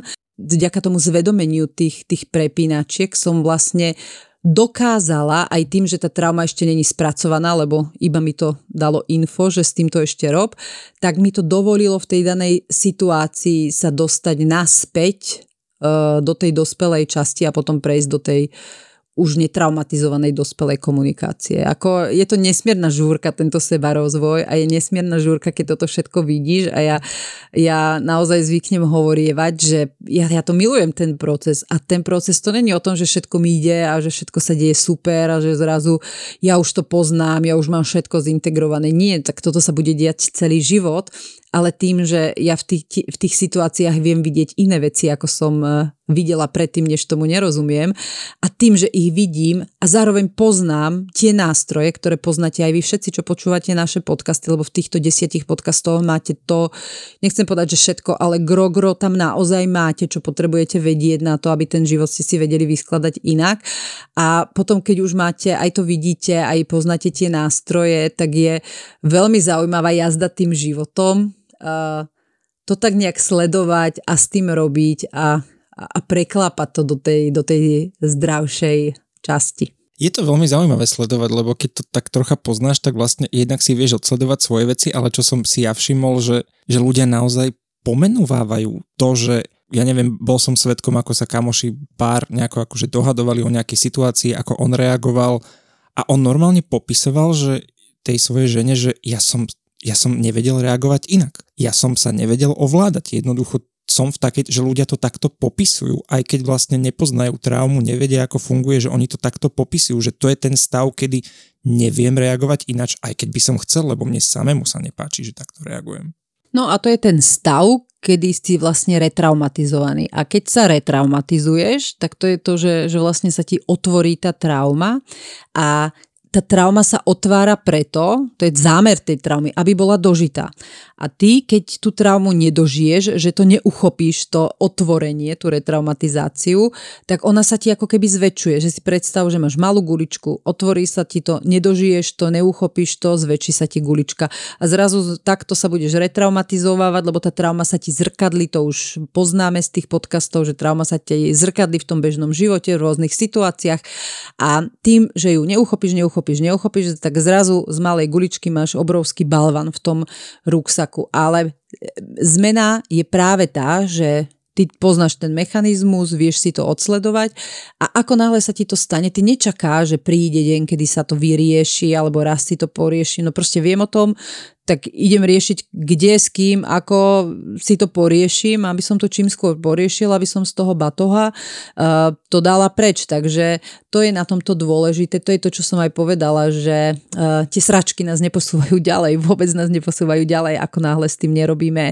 A nevieme si z nich uh, vypozorovať uh, to situácia spúšťať slovo, emocia, kortex a vlastne nevieme tam zistiť ten program, ktorý pôsobil. Ale ako náhle s tým už robíme a máme tento kľúč, tak my už vlastne máme prístup k tomu programu a tým pádom vie byť pre nás nápomocná práve preto, že vďaka nej som si bola schopná nájsť ten kľúč k tomu programu. A keď ja mám kľúč od programu, už potom stačí nájsť niekoho, kto rozumie tomu operačnému systému, s kým do toho operačného systému vleziem. A keď do neho vleziem, tak uh, potom v podstate už nechcem to tak e, zľahčovať, že to je to najľahšie integrovať tú traumu, ako pre koho, keď s tým niekto robí áno, keď s tým e, niekto nerobí, tak e, tam to vie byť pre ňoho veľmi náročné, ale ako keby z toho celého balíka je, je to taký ten najjednoduchší krok, lebo oveľa zložitejšie je vlastne ten program nájsť. My sme sa v podcastoch našich, aj dnes sme sa o tom bavili, veľa rozprávali o tom ja, jazyku, rešpekt na druhu, ja to vidím, môžeš to vidieť takto, ja to mám inak, ja to vidím takto, ale potom je tu ešte taký špecifický jazyk a to je ten my jazyk, že ja a Joško si myslíme, že by si nemal toto, že by si mal toto, my proti tebe nič nemáme, my proti tebe niečo máme, že to je taký akože silný motív, ktorý aspoň ja mám to tak navnímané, že ľudia používajú možno pri nejakom presviečaní alebo pri nejakej argumentácii, keď chcú dosiahnuť alebo zmanipulovať možno niekoho do niečoho. Keď chcú mať presilu, tak si nájdu posilu. Takže áno, keď sa mi niekto prihovára v my jazyku, tak e, odputáva pozornosť od seba a vlastne rozdeluje ten svoj nerešpekt na viacero ľudí, hej, že my to tak máme. Takže tu je ošetrenie veľmi jednoduché. Ak Joška hovorí, že ja, Joška a Fero si o tebe myslíme, alebo sa s tebou budeme baviť tak a tak, tak im tak poviem uh, Joške, že Fero tu nie je, čiže ja nebudem reagovať na Fera a ďalej budem reagovať len na teba Joška a reagujem ďalej len v tom jazyku, v tom jednotnom čísle a vôbec nenabehnem na tej osobe, na tú my komunikáciu. Ja, ja jej poviem, že tú my komunikáciu vidím, že ju ruším, lebo ona nemá právo hovoriť za nikoho iného a keby mi to aj 4 krát zopakovala, tak jej to znova zopakujem ja 5 krát, že proste ten Fero tam nie je, čiže keď má niečo Fero, s ním si to ja poriešim sama, teraz si tu len ty, takže ja sa budem baviť s tebou.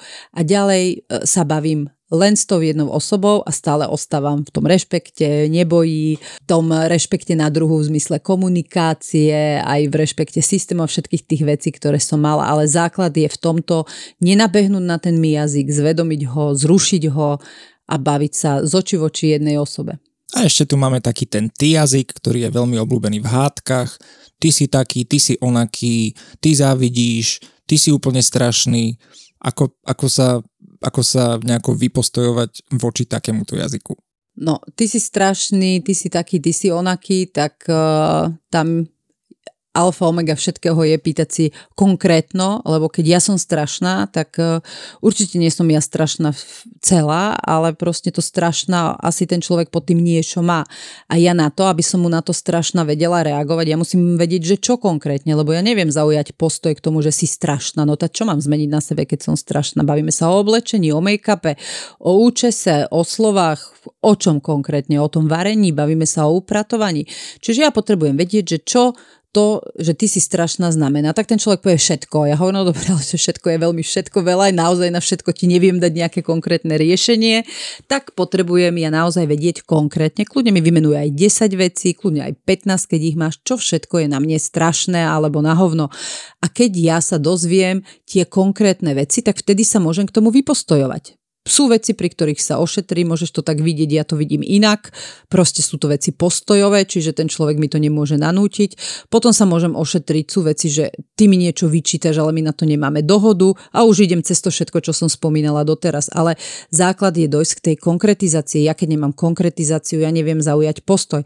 A tuto zase vzniká nesmierne množstvo zápletok, lebo ty si strašná, a potom ty si taký strašný. A potom tí dvaja začnú na seba úto- útočiť. Dve nekonkrétnosti, keď na seba útočia, tak z toho môže e, vzniknúť len jedna veľká nekonkrétna masa, z ktorej není cesty von a není tam nejaké ako zmysluplné riešenie, lebo ty si strašný, ty si strašná a ty si na hovno, ty si na hovno, no tak e, aké to má riešenie? Akorát to, že tí dvaja si potom dajú sex, akože sa udobria a potom sa to zopakuje o týždeň, o dva, hej. Takže to je len také, jak si ten hovníval vála tú gulku pred sebou, tak tá gulka sa takto zväčšuje a tá, na to, aby sa tá gulka uh, toho hovnívala takto nezve, zväčšovala, tak e, je treba naozaj tam začať sa baviť konkrétne, že keď a je to aj o tom, jasné, ono je to o tom, že keď človek takto kričí, tak má kopnuté na traumu, na kopnutej traume, ty si strašná, uh, on vlastne sa správa ako malé traumatizované dieťa, čiže tu už môžeme vidieť, že ten človek sa tak zjavne správal doma, keď bol uh, alebo bola malé dieťa. A keď má niekto nakopnutú na traumu, to je to, čo si spomínal pred chvíľou, že proste on aj, aj, aj vie, že nechce a je to silnejšie ako on, že to cez neho tak, tak prelieza. Takže tam naozaj je treba, že OK, ukludni sa, ty sa ukludni, stretnime sa akože po predýchaní, chod si zapaliť, chod si dať víno, chod si dať vodu, chod si dať žuvačku, čokoľvek, uh, chod si zabehať, chod sa predýchať a potom sa stretnú dve dospelé osoby, ktorí si už vedia povedať to konkrétne. To traumatizované dieťa, kričiace, jačiace, ty si strašná, ti nepovie nič konkrétne. To konkrétne ti vie povedať iba to, keď prejde do tej uh, dospelej časti. Takže toto je to, čo by som robila ja v, v takejto situácii, keby som zažívala útok na moju osobu. Ešte mi napadla taká jedna zaujímavá vec a to je situácia, keď ti niekto povie, ale veď ja ti chcem pomôcť, ja ti chcem len dať radu. Že to sa tak akože v rámci tej debaty tvári ako nejaká, až by som povedal, dobrosrdečnosť, ale asi sa pod tým skrýva asi aj niečo iné. Pomoc je pomoc, len keď o ňu požiadam. A je rada, je rada, len keď o ňu požiadam. Ja sa nebavím o tom, že niekomu zachránim život po autonehode. Tu sa bavím, že niekto dojde ku mne domov a vleze mi do kuchyne a začne mi vykladať umývačku riadu, tak ja to za pomoc ocením iba keď e, ja požiadam o tú pomoc a keby o ňu nepožiadam, tak mi akurát vadí, že mi ten človek ide do kuchyne vykladať umývačku riadu. Takže nevyžiadaná pomoc a nevyžiadaná rada je nerešpekt. Nič iné, len nerešpekt. Ošetrenie je, že sa zastanem seba, Čiže zvedomím tej osobe, že ak budem chcieť pomoc alebo radu, tak sa ťa spýtam, tak o ňu požiadam. Ty mi môžeš povedať áno alebo nie, obe sú OK, lebo ty nemáš povinnosť mi ako splniť nejakú moju požiadavku. Inak to nie je pomoc alebo rada, je to nevyžiadaná pomoc alebo rada a je to nerešpektujem a voči tomuto sa vždy vyposto- vypostojujem, hej, čiže tu je veľmi dôležité zvedomiť tej osobe, ktorá mi dáva pomoc alebo radu, že som o ňu nežiadala. A niekedy úplne v pohode začať otázkou, pýtala som sa o pomoc, pýtala som sa na tvoj názor, pýtala som sa na tvoju radu, lebo toto je aj názor. Veľa ľudí ti dáva názor a ty sa na ňo vôbec nepýtaš. A keď sa na ňo nepýtam, no tak e, v princípe vôbec e, ma nezaujíma. A to je aj to, keď e, sme sa mi bavili, že keď ja niečo vidím, čo by som vám chcela povedať, tak eh, tiež to je tá forma ako keby pomoci, hej, že sa spýtam to, že chceš, chceš darček, ty už vieš, aký darček ide a buď mi povieš áno alebo nie, tak ti ho poviem alebo ti ho nepoviem. A vtedy to nie je nevyžiadané, vtedy si mi dal to dovolenie a vtedy už vlastne ho budeš aj vnímať, už iba preto, že si na neho, eh, že si povedal áno týchto konfrontačných situáciách naozaj vie vzniknúť množstvo zaujímavých situácií a momentov a jeden z nich mi teraz tak napadol, že, že veľa ľudí možno aj v rámci nejakej hádky alebo niečo, tak príde v úvodzovkách, vykrca na, na teba to, ten svoj hnev, všetok, všetku svoju energiu a potom už nechce vlastne tú spätnú väzbu, že a vieš čo, a už mi daj pokoj a nereaguj na mňa. Áno, už mi nepíš, poznám to. Toto veľakrát robia rodičia deťom, tiež to poznám. Na čo mi reaguješ, na čo mi, na čo mi už píšeš? No píšem preto, to je to aj ošetrenie, lebo mi niekto niečo píše a ja sa potrebujem ošetriť. A zase sme pri tomto. Ošetriť sa nie je ísť do boja, ale minimálne e, zastať sa, že ja to mám takto, ty to máš ináč. Rešpektujme to. Takže...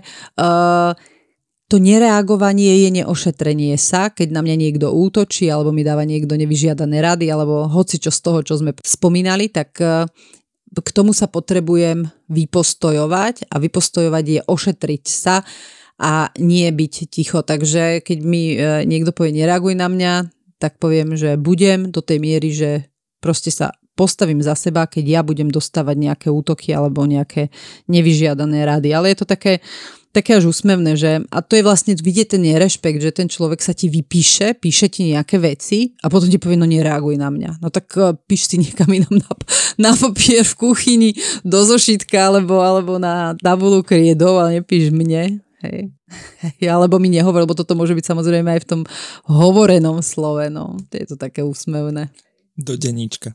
No, zaujímavý je celkom aj taký ten koncept toho odpustenia. O tom sme sa tiež už bavili, že to tiež je také, že dá sa na to možno pozrieť troška ináč. Ja sa na to odpustenie pozerám e, inak, e, ako, ako možno bežne je zvykom, lebo pre mňa odpustenie je buď keď ja odpúšťam, tak vždy sa pýtam, že a kto mne dal právo, že ja som tá hore, na ktorú sa pozera nejaký malý človečik, čo ma žiada o odpustenie a ja som tá, ktorá mu má odpustiť. No, ja sa necítim, že som nad niekým hore a nemyslím si, že to moje ego patrí hore, moje ego patrí z očí v oči.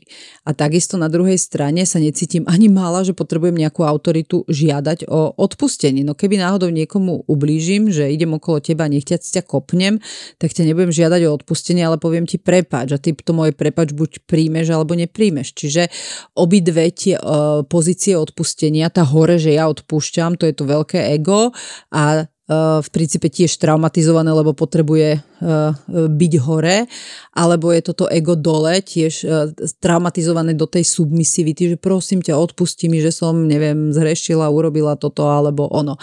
A to zdravé je z môjho pohľadu to z oči v oči, a to je, že veci príjmam. Ja príjmam každú moju životnú skúsenosť ako moju skúsenosť aj s tým jej následkom.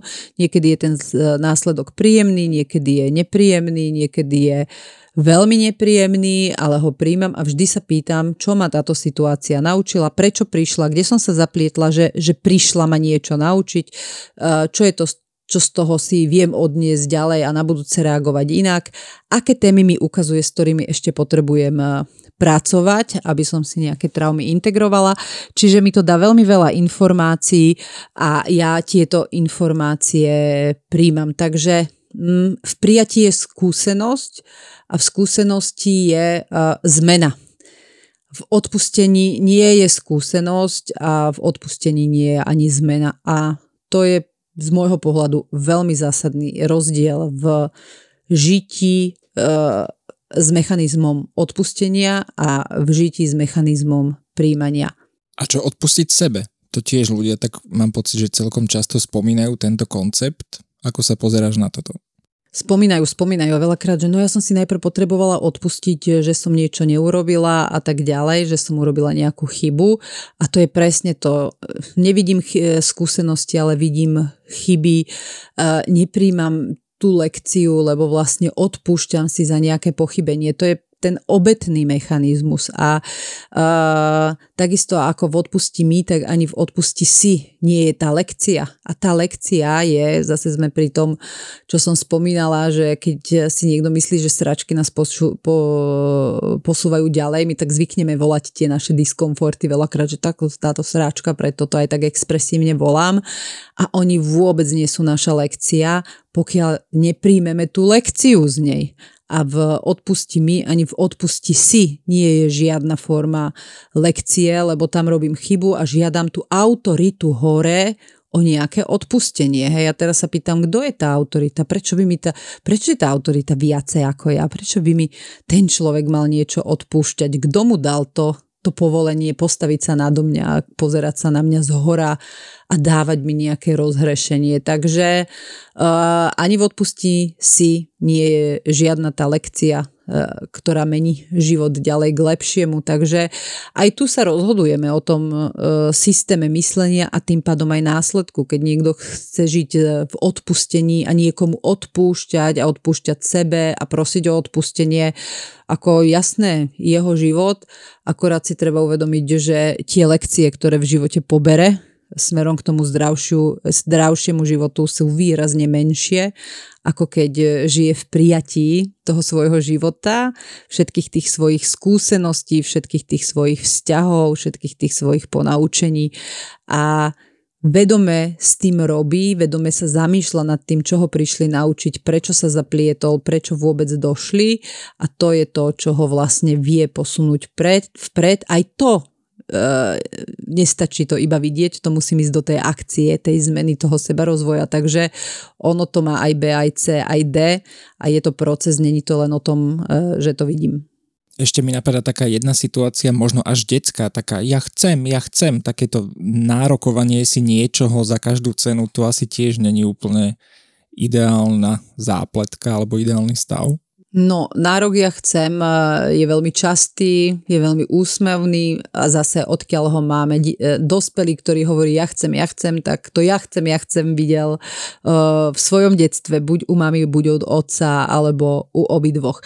A je to veľký nerešpekt, pokiaľ sa netýka môjho ja alebo môjho systému. V mojom systéme, ktorý ja si založím, napríklad to môže byť aj firemný systém, alebo v mojom systéme, že idem žiť sama, tam si môžem hovoriť, ja chcem, koľko chcem a tam si podľa seba ja chcem, môžem postaviť čokoľvek chcem.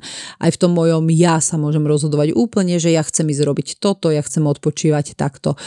Akurát, keď už je ten systém s niekým iným, a to už je aj ten partnerský, ten je o dohode, ten není o ja chcem. Ten je o tom nájsť v tých ja chcem ženy, ja chcem muža, ten nie je kompromis, ale koncenzus, o ktorom sme sa bavili.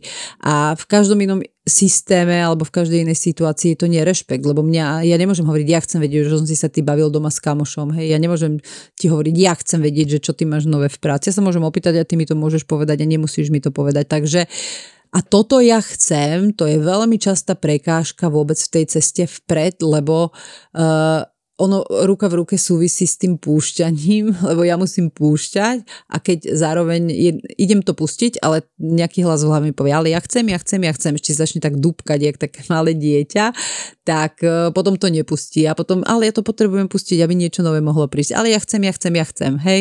Takže toto ja chcem, ja chcem je totálne zaciklenie a pokiaľ si nezvedomím, že ja, to je síce fajn, že ja chcem, ale ja môžem chcieť len v tej oblasti, čo sa týka môjho ja, kde som sama, alebo v mojom systéme, v ktorom som sama, alebo uh, v mojom firemnom systéme, čiže keď si firemný systém založím sama, čiže ja chcem môže byť iba, keď tam není žiadna iná osoba okrem mňa, vtedy je to OK, ináč je to veľmi veľká prekážka smerom k tomu zdraviu. V rámci dnešnej rekapitulácie poďme sa vrátiť a ešte pripomenúť si tie jednošipky, s ktorými sa takisto v tých bežných životných situáciách stretávame celkom často.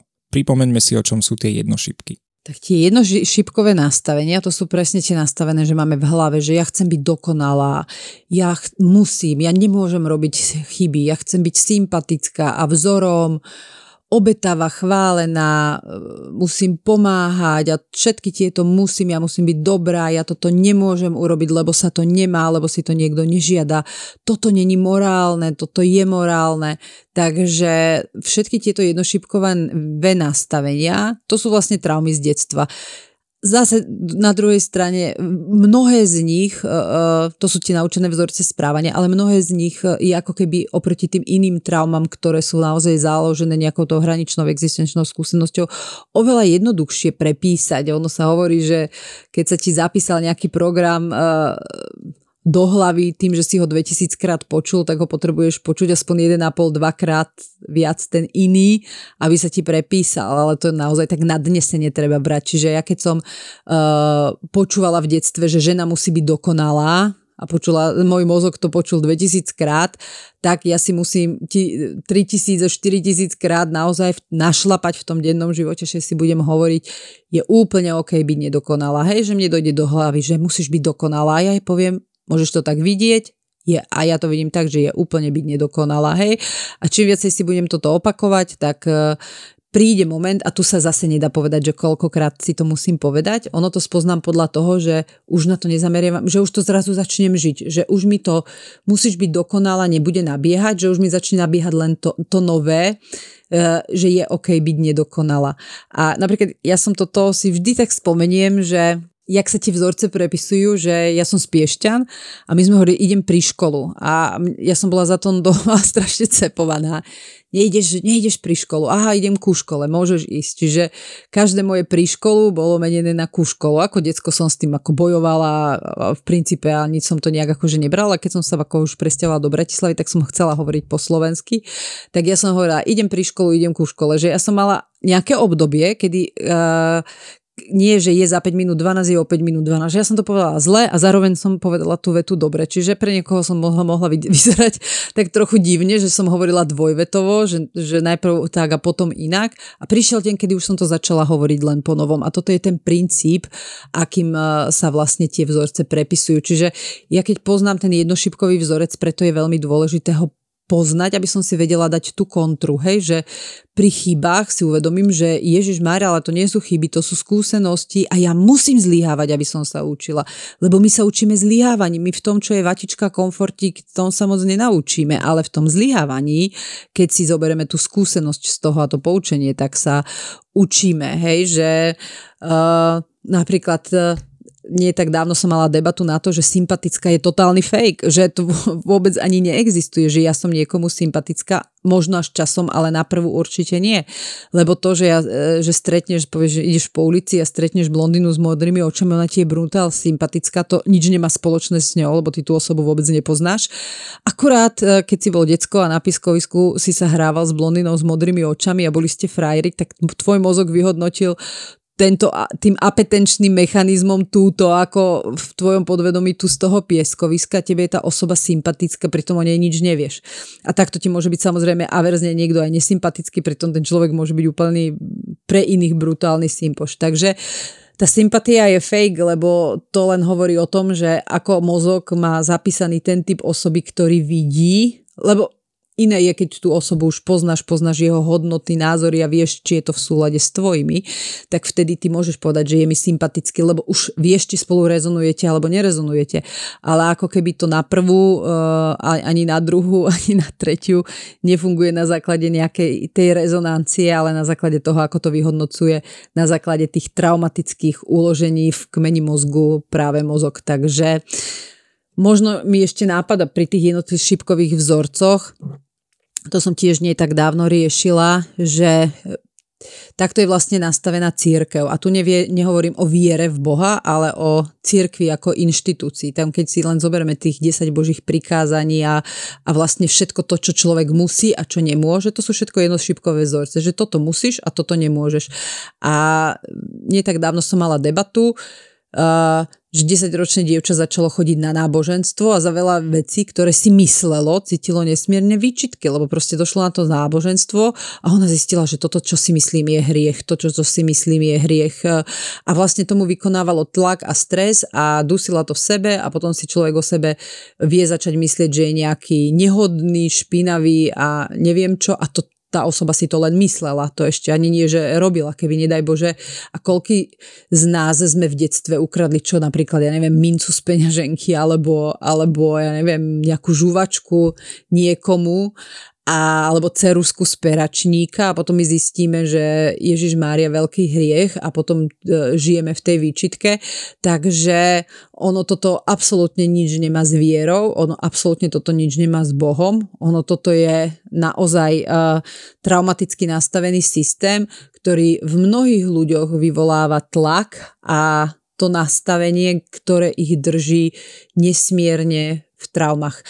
Zjednodušene povedané, a teraz to sa nebavím len o cirkvi, ale o hociakých spolkoch a združeniach a organizáciách, čím menej sa identifikujeme s nejakým zoskupenstvom, lebo ten každý systém má svoje pravidlá a svoje zákonitosti a každý systém má nejaké to svoje musí a čím menej sa identifikujeme s hociakým systémom iným ako je náš alebo naša práca, v ktorom mám dohodu, tak tým e, ako keby menšiu záťaž máme. To je, keď sa napríklad bavíme o prekažkových behoch. Ja chodím, tiež som bola niekoľkokrát a aj vždy rada idem, aj pôjdem napríklad na tých Spartanov alebo na hociaký iný prekažkový beh, ale neidentifikujem sa s tou skupinou, že nepoviem, že ja som Spartanka alebo ja som Spartan. Práve preto, lebo keby som chcela byť identifikovaná e, s tou skupinou alebo sa s ňou identifikovala, to už nesie so sebou istú formu nálože. Vtedy by som mala cvičiť také niečo a onaké niečo a výsledky je. A potom by ma to začalo hnať pod, e, pod tým tlakom. Ale tým, že ja tu tú skupinu mám rada, idem veľmi rada na prekažkový beh, či je to Spartan, tvrdiak alebo niečo, ale neidentifikujem sa s tou skupinou. To je to, čo mi dovoluje ísť na tie preteky a ísť si trať dve hodiny alebo aj dve a pol hodiny v mojom tempe a si to tam úplne užiť bez jedinej jednej výčitky svedomia. A to je práve tá nepríslušnosť k tej skupine. Čiže eh, čím menej tých príslušností skupine budeme mať v hlave nastavené, tým lepšie a ak, tak si veľmi dobre rozmyslím, e, s akou skupinou sa identifikujem. A to nejde o to, či som s ňou v kontakte, tu ide o to, iba či som s ňou identifikovaná a to je uh, veľký rozdiel. Opäť sme dnes celkom bohatí informačne, ale predsa sa opýtam, napadajú ti ešte nejaké iné pointy, ktoré by si chcela v rámci tejto rekapitulácie ešte vyzdvihnúť? Nie tak dávno som kreslila obrázok, ktorý neviem, či už bol alebo uh, bude na Instagrame. A to je to, že e, z čoho zdrojujeme seba, odkiaľ cucáme tú energiu, keď to tak poviem.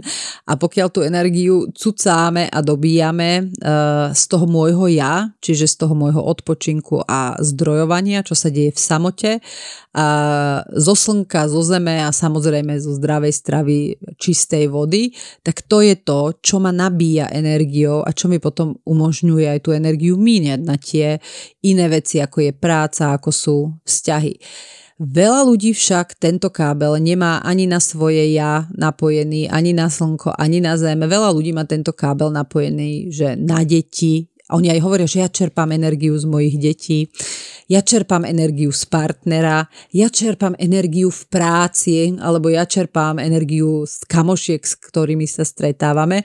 Takže pokiaľ týmto ľuďom vycicávam energiu a zdrojujem sa ňou, a je to veľmi aj v tom slovníku našom nerešpektujúce a hlavne je to masaker, z toho sa v živote nejak neviem dozdrojovať do tej spokojnosti. Takže veľký pozor na to, na kom máme natiahnuté tie káble a keď chceme byť zdraví a hlavne keď chceme mať zdravé deti aj zdravý vzťah s partnerom, aj s kamošmi a e, zdravú prácu, nepot- nemôžeme mať e, na tieto veci natiahnuté káble.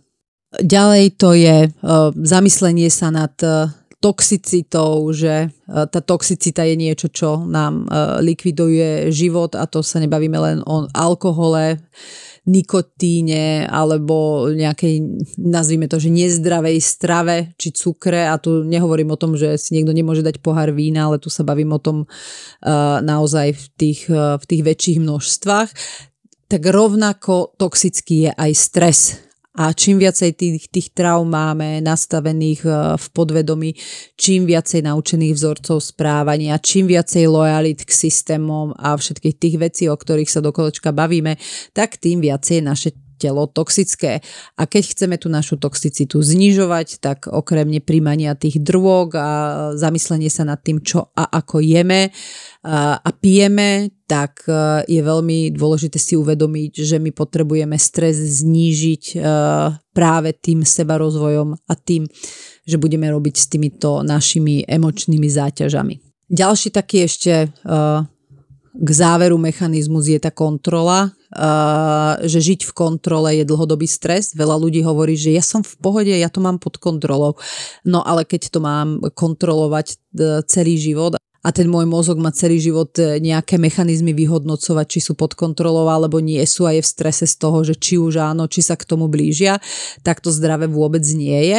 Naopak tá krátkodobá kontrola uh, vie byť mechanizmus, ktorý nám vie byť nápomocný. Napríklad už aj na tú zmenu návykov, jak som hovorila, že si budem kontrolovať, že keď poviem pri školu, tak sa opravím ku škole, ale uh, to je kontrola krátkodoba, čiže ja síce krátkodobo mám z tej kontroly stres, ale viem, čo robím, robím to vedome a robím to preto, aby som si napríklad prepísala nejaký vzorec alebo aby som sa naučila pravidelne hýbať sa, chodiť cvičiť, aby som sa naučila si variť. Takže tá krátkodobá kontrola je mechanizmus, ktorý nám vie byť v živote veľmi osožný. Naopak, tá dlhodobá kontrola, to je vlastne uh, dlhodobý život v strese a jak sme sa bavili pred chvíľkou, tak ten stres uh, je pre nás toxický. No a nebojme sa ošetriť. E, toto je veľká, veľká vec. Veľa ľudí s tým má problém. Veľa ľudí nevie povedať nie, nevie povedať dosť, nevie povedať stop, toto sa mi nepáči. Veľakrát má pod tým, že Ježiš, nie je to drze, keď to poviem. Tá, tá drzosť, to je niečo, čo tam ako dosť rezonuje prečo sa bojíme ošetriť, takže nebojme sa ošetriť, my máme právo sa ošetriť a naozaj nie je drze, keď sa ošetrím v tom ja jazyku a keď sa budem vzťahovať k dohode, lebo keď ja mám s niekým dohodu, ja ju držím a on ju zruší a ešte mi začne sa nejako vypostojovať, že no dobre, ale na budúce, tak ja mu poviem, ale ja držím dohodu a ošetrím sa. A je veľmi dôležité toto robiť, lebo keď sa neošetrím a OK, nepôjdem síce do tej agresivity, ale budem ticho, to je jedno, to je úplne rovnaký mechanizmus. Jeden je smerom von, druhý je smerom dovnútra, alebo to nechám len tak pre, preplávať. Dobre, dobre, dobre. A nejako, že však sa na to zabudne, no ono to pri prvej možnej príležitosti znova vykúkne, čiže je veľmi dôležité sa ošetriť, povedať nie, dosť, stop, povedať tie systemické vety, že sme dospeli a uh, vzťahovať sa v systémoch a v dohodách tak ako sme sa pred chvíľkou bavili o tom odpustení versus príjmaní, tak ono v ruka v ruke s tým ide držanie versus pustenie. A toto je tiež niečo, s čím e, má mnoho ľudí problém, mnoho ľudí sa bojí pustiť, lebo sa bojí, čo príde, ale zároveň si neuvedomuje, že na to, aby niečo nové prišlo, tak e, ja musím pustiť. A ono, ak na niečom lípnem, alebo som k, niečo pri, k niečomu pripútaná, tak e, to je jedným z tých najsilnejších faktorov, prečo ľudia nevedia byť zdraví. Lebo oni sa musia vzdať benefitu traumy, alebo sa musia vzdať e, benefitu choroby. A to nie každý chce. Takže ako sa de- zmena deje v pohybe, tak sa zmena deje v priestore a na to, aby e, niečo nové mohlo prísť, tak ja musím pustiť. A niekedy je to mechanizmus, niekedy je to osoba, niekedy je to vec, ale to púšťanie je v tom procese veľmi, veľmi dôležité. A možno ešte na záver uh, sa vrátim k tomu nášmu podcastu Mám strach zo smrti, lebo táto téma síce nebola až tak často opakovaná v tých mechanizmoch, ale ona tu stále je a mnoho ľudí strach zo smrti má, mnoho ľudí má strach z umierania, mnoho ľudí má strach zo smrti e, svojich detí alebo svojich zvierat alebo svojich e, blízkych. A je to tiež niečo, na čo je super upriamiť pozornosť, či tam aj tento typ strachu je, lebo práve tento typ strachu, aj keď si myslím, že ho nemám, tak e, keď riešim napríklad svoju úzkosť a strach o deti, tak ja zistím, že vlastne pod tou mojou úzkosťou a pod tým mojim strachom ja mám práve strach zo smrti. Čiže uh, aj keď sa to na oko nezdá, tak ten strach zo smrti je jeden z veľmi častých mechanizmov, ktorý má mnoho ľudí, či už pri deťoch, alebo pri chorobách, alebo pri starnutí. Uh, veľmi silno, nie že uložený, on tam je uložený stále, ale on vtedy začne veľmi silno vyskakovať. Takže nie je to o tom, či umrieme, ale ako rýchlo umrieme a v akej kvalite ten život prežijeme a naozaj sa oplatí vrátiť aj k tomuto podcastu Mám strach zo smrti, lebo aj keď sa to na oko nezdá, gro ľudí tu stra- ten strach zo smrti uh, v rámci tých traum v kmeni mozgu zapísaný má. No a posvietenie si na všetky tieto nástroje, ktoré som spomínala, dopodrobne nájdete e, v tých našich sebarozvojových e, podcastoch. Takže ak vám, ak zvážite, že je to pre vás nápomocné, kľudne si ich vypočujte a počúvajte možno aj viackrát. Nájdete tam veľa zasvietení do mnohých kútov toho nášho e, životného domčeka. No a my sme sa dostali k záveru dnešnej rekapitulácie. Ivet, je niečo, čo by si nám dodala ešte, ešte takto vo finále, takú tú svoju záverečnú bodku za dnešnou debatou? Ja často zvyknem počúvať e, pri práci s ľuďmi po zhruba roku, že aké to je všetko v tej svojej podstate jednoduché. A ono áno je, len my si to komplikujeme, ale komplikujeme si to preto, lebo nás to nikdy nikto nenaučil. A nenaučil nás rozumieť traumám a teda si ich pekne zbierame do toho nášho batoha a držíme v sebe. Nenaučil nás rozumieť systémom a teda sa systemicky zaplietame hlava nehlava o 106 a nenaučil nás ani mnohé z tých ďalších nástrojov a mechanizmov, cez ktoré sme tu v tých desiatich podcastoch prešli a ktorý sme, ktoré sme si dnes uh, tak veľmi rámcovo uh, vymenovali. Ale áno, tá podstata toho všetkého je naozaj až primitívne jednoduchá a ono stačí si to nekaziť, tak ako sa vraví, že e, deťom to stačí nepokaziť a oni veľmi pekne, krásne e, dospejú do toho e, zdravia. A ono úplným základom je uvedomiť si, že podstatou toho zdravého a radostného života je mať sa rád, byť k sebe láskavý, mať rád to svoje ja, a mať ho na tom e, pomyselnom piedestále tej pyramíde. No a na to, aby e, tomu tak bolo, my potrebujeme zdvo- zdroje, čiže potrebujeme tvoriť. My potrebujeme odpočinok, čiže potrebujeme spať, aj sa aktívne hýbať a aktívne regenerovať, alebo len tak byť, sedieť a pozerať sa e, vonku na stromy a na kvety ale zároveň my potrebujeme aj rozvíjať svoj potenciál a svoj potenciál rozvíjame v práci, čiže potrebujeme robiť prácu, ktorá nás baví a v ktorej e, pre seba samého v niečom napredujeme. A ono ešte samozrejme potrebujeme aj tú netoxicitu, či už vo forme e, stravy, e, pitného režimu, života bez alebo s minimálnym množstvom nikotínu, alkoholu a najmä bez stresu. No a ono, kam zameriavame pozornosť a komu či čomu tú našu pozornosť venujeme, to rastie. A práve preto sú naše vedomé rozhodnutia veľmi dôležité. A to je to, na čo sa potrebujeme napojiť, to je to, na čo potrebujeme dať tú našu vedomú pozornosť. Lebo otázka je, či venujeme tú pozornosť tam, kde je, alebo kde sa vytvára stres, alebo na tú radosť a krásu života. A ono, ak ich e, robíme nevedome, tie naše rozhodnutia, tak ich robíme na základe traumatických vzorcov a traumatických ťahov systému, o čom sme sa tu cez týchto 10 podcastov bavili a to vlastne nám v tele vytvára ten stres a teda toxicitu. No a ono, čím viac e, rozšírime to naše pole vedomia, tým viacej reaktivizujeme schopnosť napojiť sa na naše pole, na to, to veľké pole, tu, ktoré nad nami je, na tú zdravú energiu a na zdravé vedomé mechanizmy správania sa. Lebo to, čo sa nám deje, inak povedané tie naše životné skúšky, my mnohokrát ovplyvniť nevieme, ale čo ovplyvniť vieme, je to, ako na to zareagujeme, ako sa k tomu postavíme, ako sa ošetríme, ako sa vypostojujeme. Preto je dôležité, aby sme veľkú časť tej láskavej pozornosti venovali práve sebe sami. Aby sme rozvíjali všetko, čo nám prináša radosť, čo nám prináša energiu do života. A sme veľakrát hovorili, že pre náš život je nesmierne dôležitá tá naša životná energia. Čím jej máme viacej, tým rado, viacej radosti a ľahkosti v živote máme. A čím jej máme menej, tým žijeme smutnejšie a viac v strese a najmä nepodlieha tej falošnej sebahodnote vo forme seba uspokojovania sa zvonku, či už vo forme potlesku, pozornosti, lajkov, poklepania po ramene, aký sme dobrí za to, čo všetkom iným ukážeme, že vieme, alebo že im ukážeme, že máme, alebo že im dáme. Lebo ono to je len ilúzia sebahodnoty. Tá ozajstná sebahodnota má práve, prámeň, e, práve v tom dnu a nie v tom zvonka.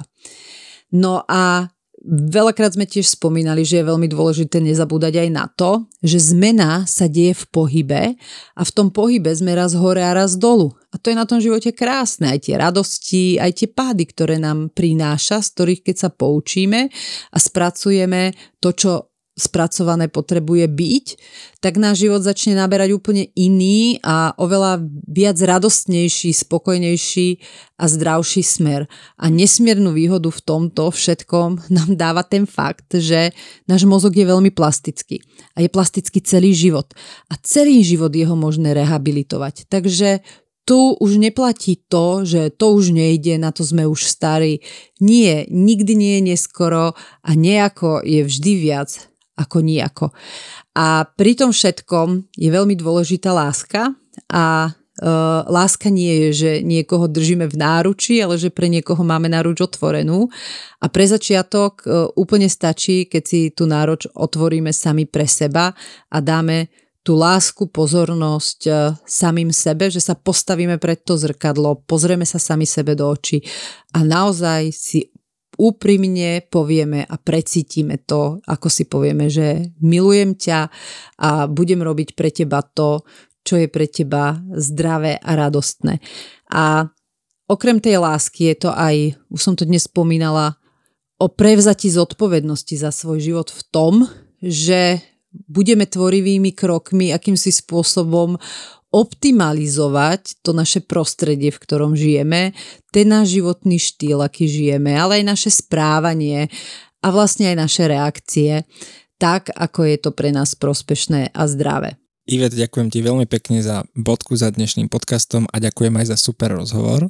Ja ďakujem, Miško, tebe, že si to tu so mňou cez tých 10 podcastov uh, nie úplne krátko vydržal. Napríklad teraz je pol jednej ráno, takže ja ti veľmi pekne ďakujem, že si sa dal na túto cestu podcastovú v tejto mojej časti a že si ma sprevádzal a veľmi super sa mi s tebou robilo aj preto, že sa dlho poznáme, aj preto, že s týmito vecami už e, niekoľko rokov robíš, že tým veciam rozumieš a že na tie veci si vedel byť napojený, čo si myslím, že aj bolo cítiť z toho, ako sme sa my dvaja rozprávali a zároveň to vôbec nebolo ľahké, nebolo to ľahké už len z toho dôvodu, že uh, naozaj uh, je to taká 5 hodinovka každý tento náš jeden podcast, takže ja tebe ďakujem veľmi pekne a teším sa, ak sa ešte niekedy na budúce necháš nahovoriť aj na niečo iné, uh, na nejaký ďalší podcast s nejakými inými zaujímavými témami.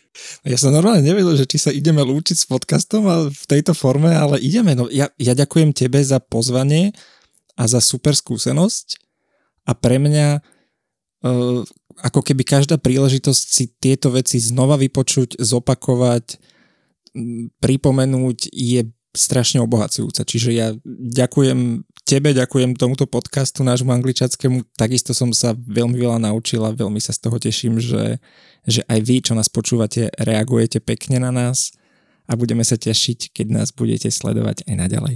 A ja som rada, že to bolo aj tebe nápomocné. Viem, že to bolo nápomocné mnohým ľuďom práve pretože ľudia nám píšu a kto ešte v priebehu života týchto našich podcastov, ktoré už sú tu, ako sa hovorí, jednošipkovo navždy e, budú, tak e, sa z toho budem veľmi tešiť, lebo čím viacej ľudí uchopí hodzi len niečo z týchto vecí, o ktorých sme sa bavili, tak e, tým ako spoločnosť tu budeme žiť zdravšie, radostnejšie a v tejto dobe hlavne menej v, v strachoch. A my sa lúčime len na teraz, lúčime sa ako keby s touto prvou našou seberozvojovou časťou. Určite sa nelúčime s našimi podcastami.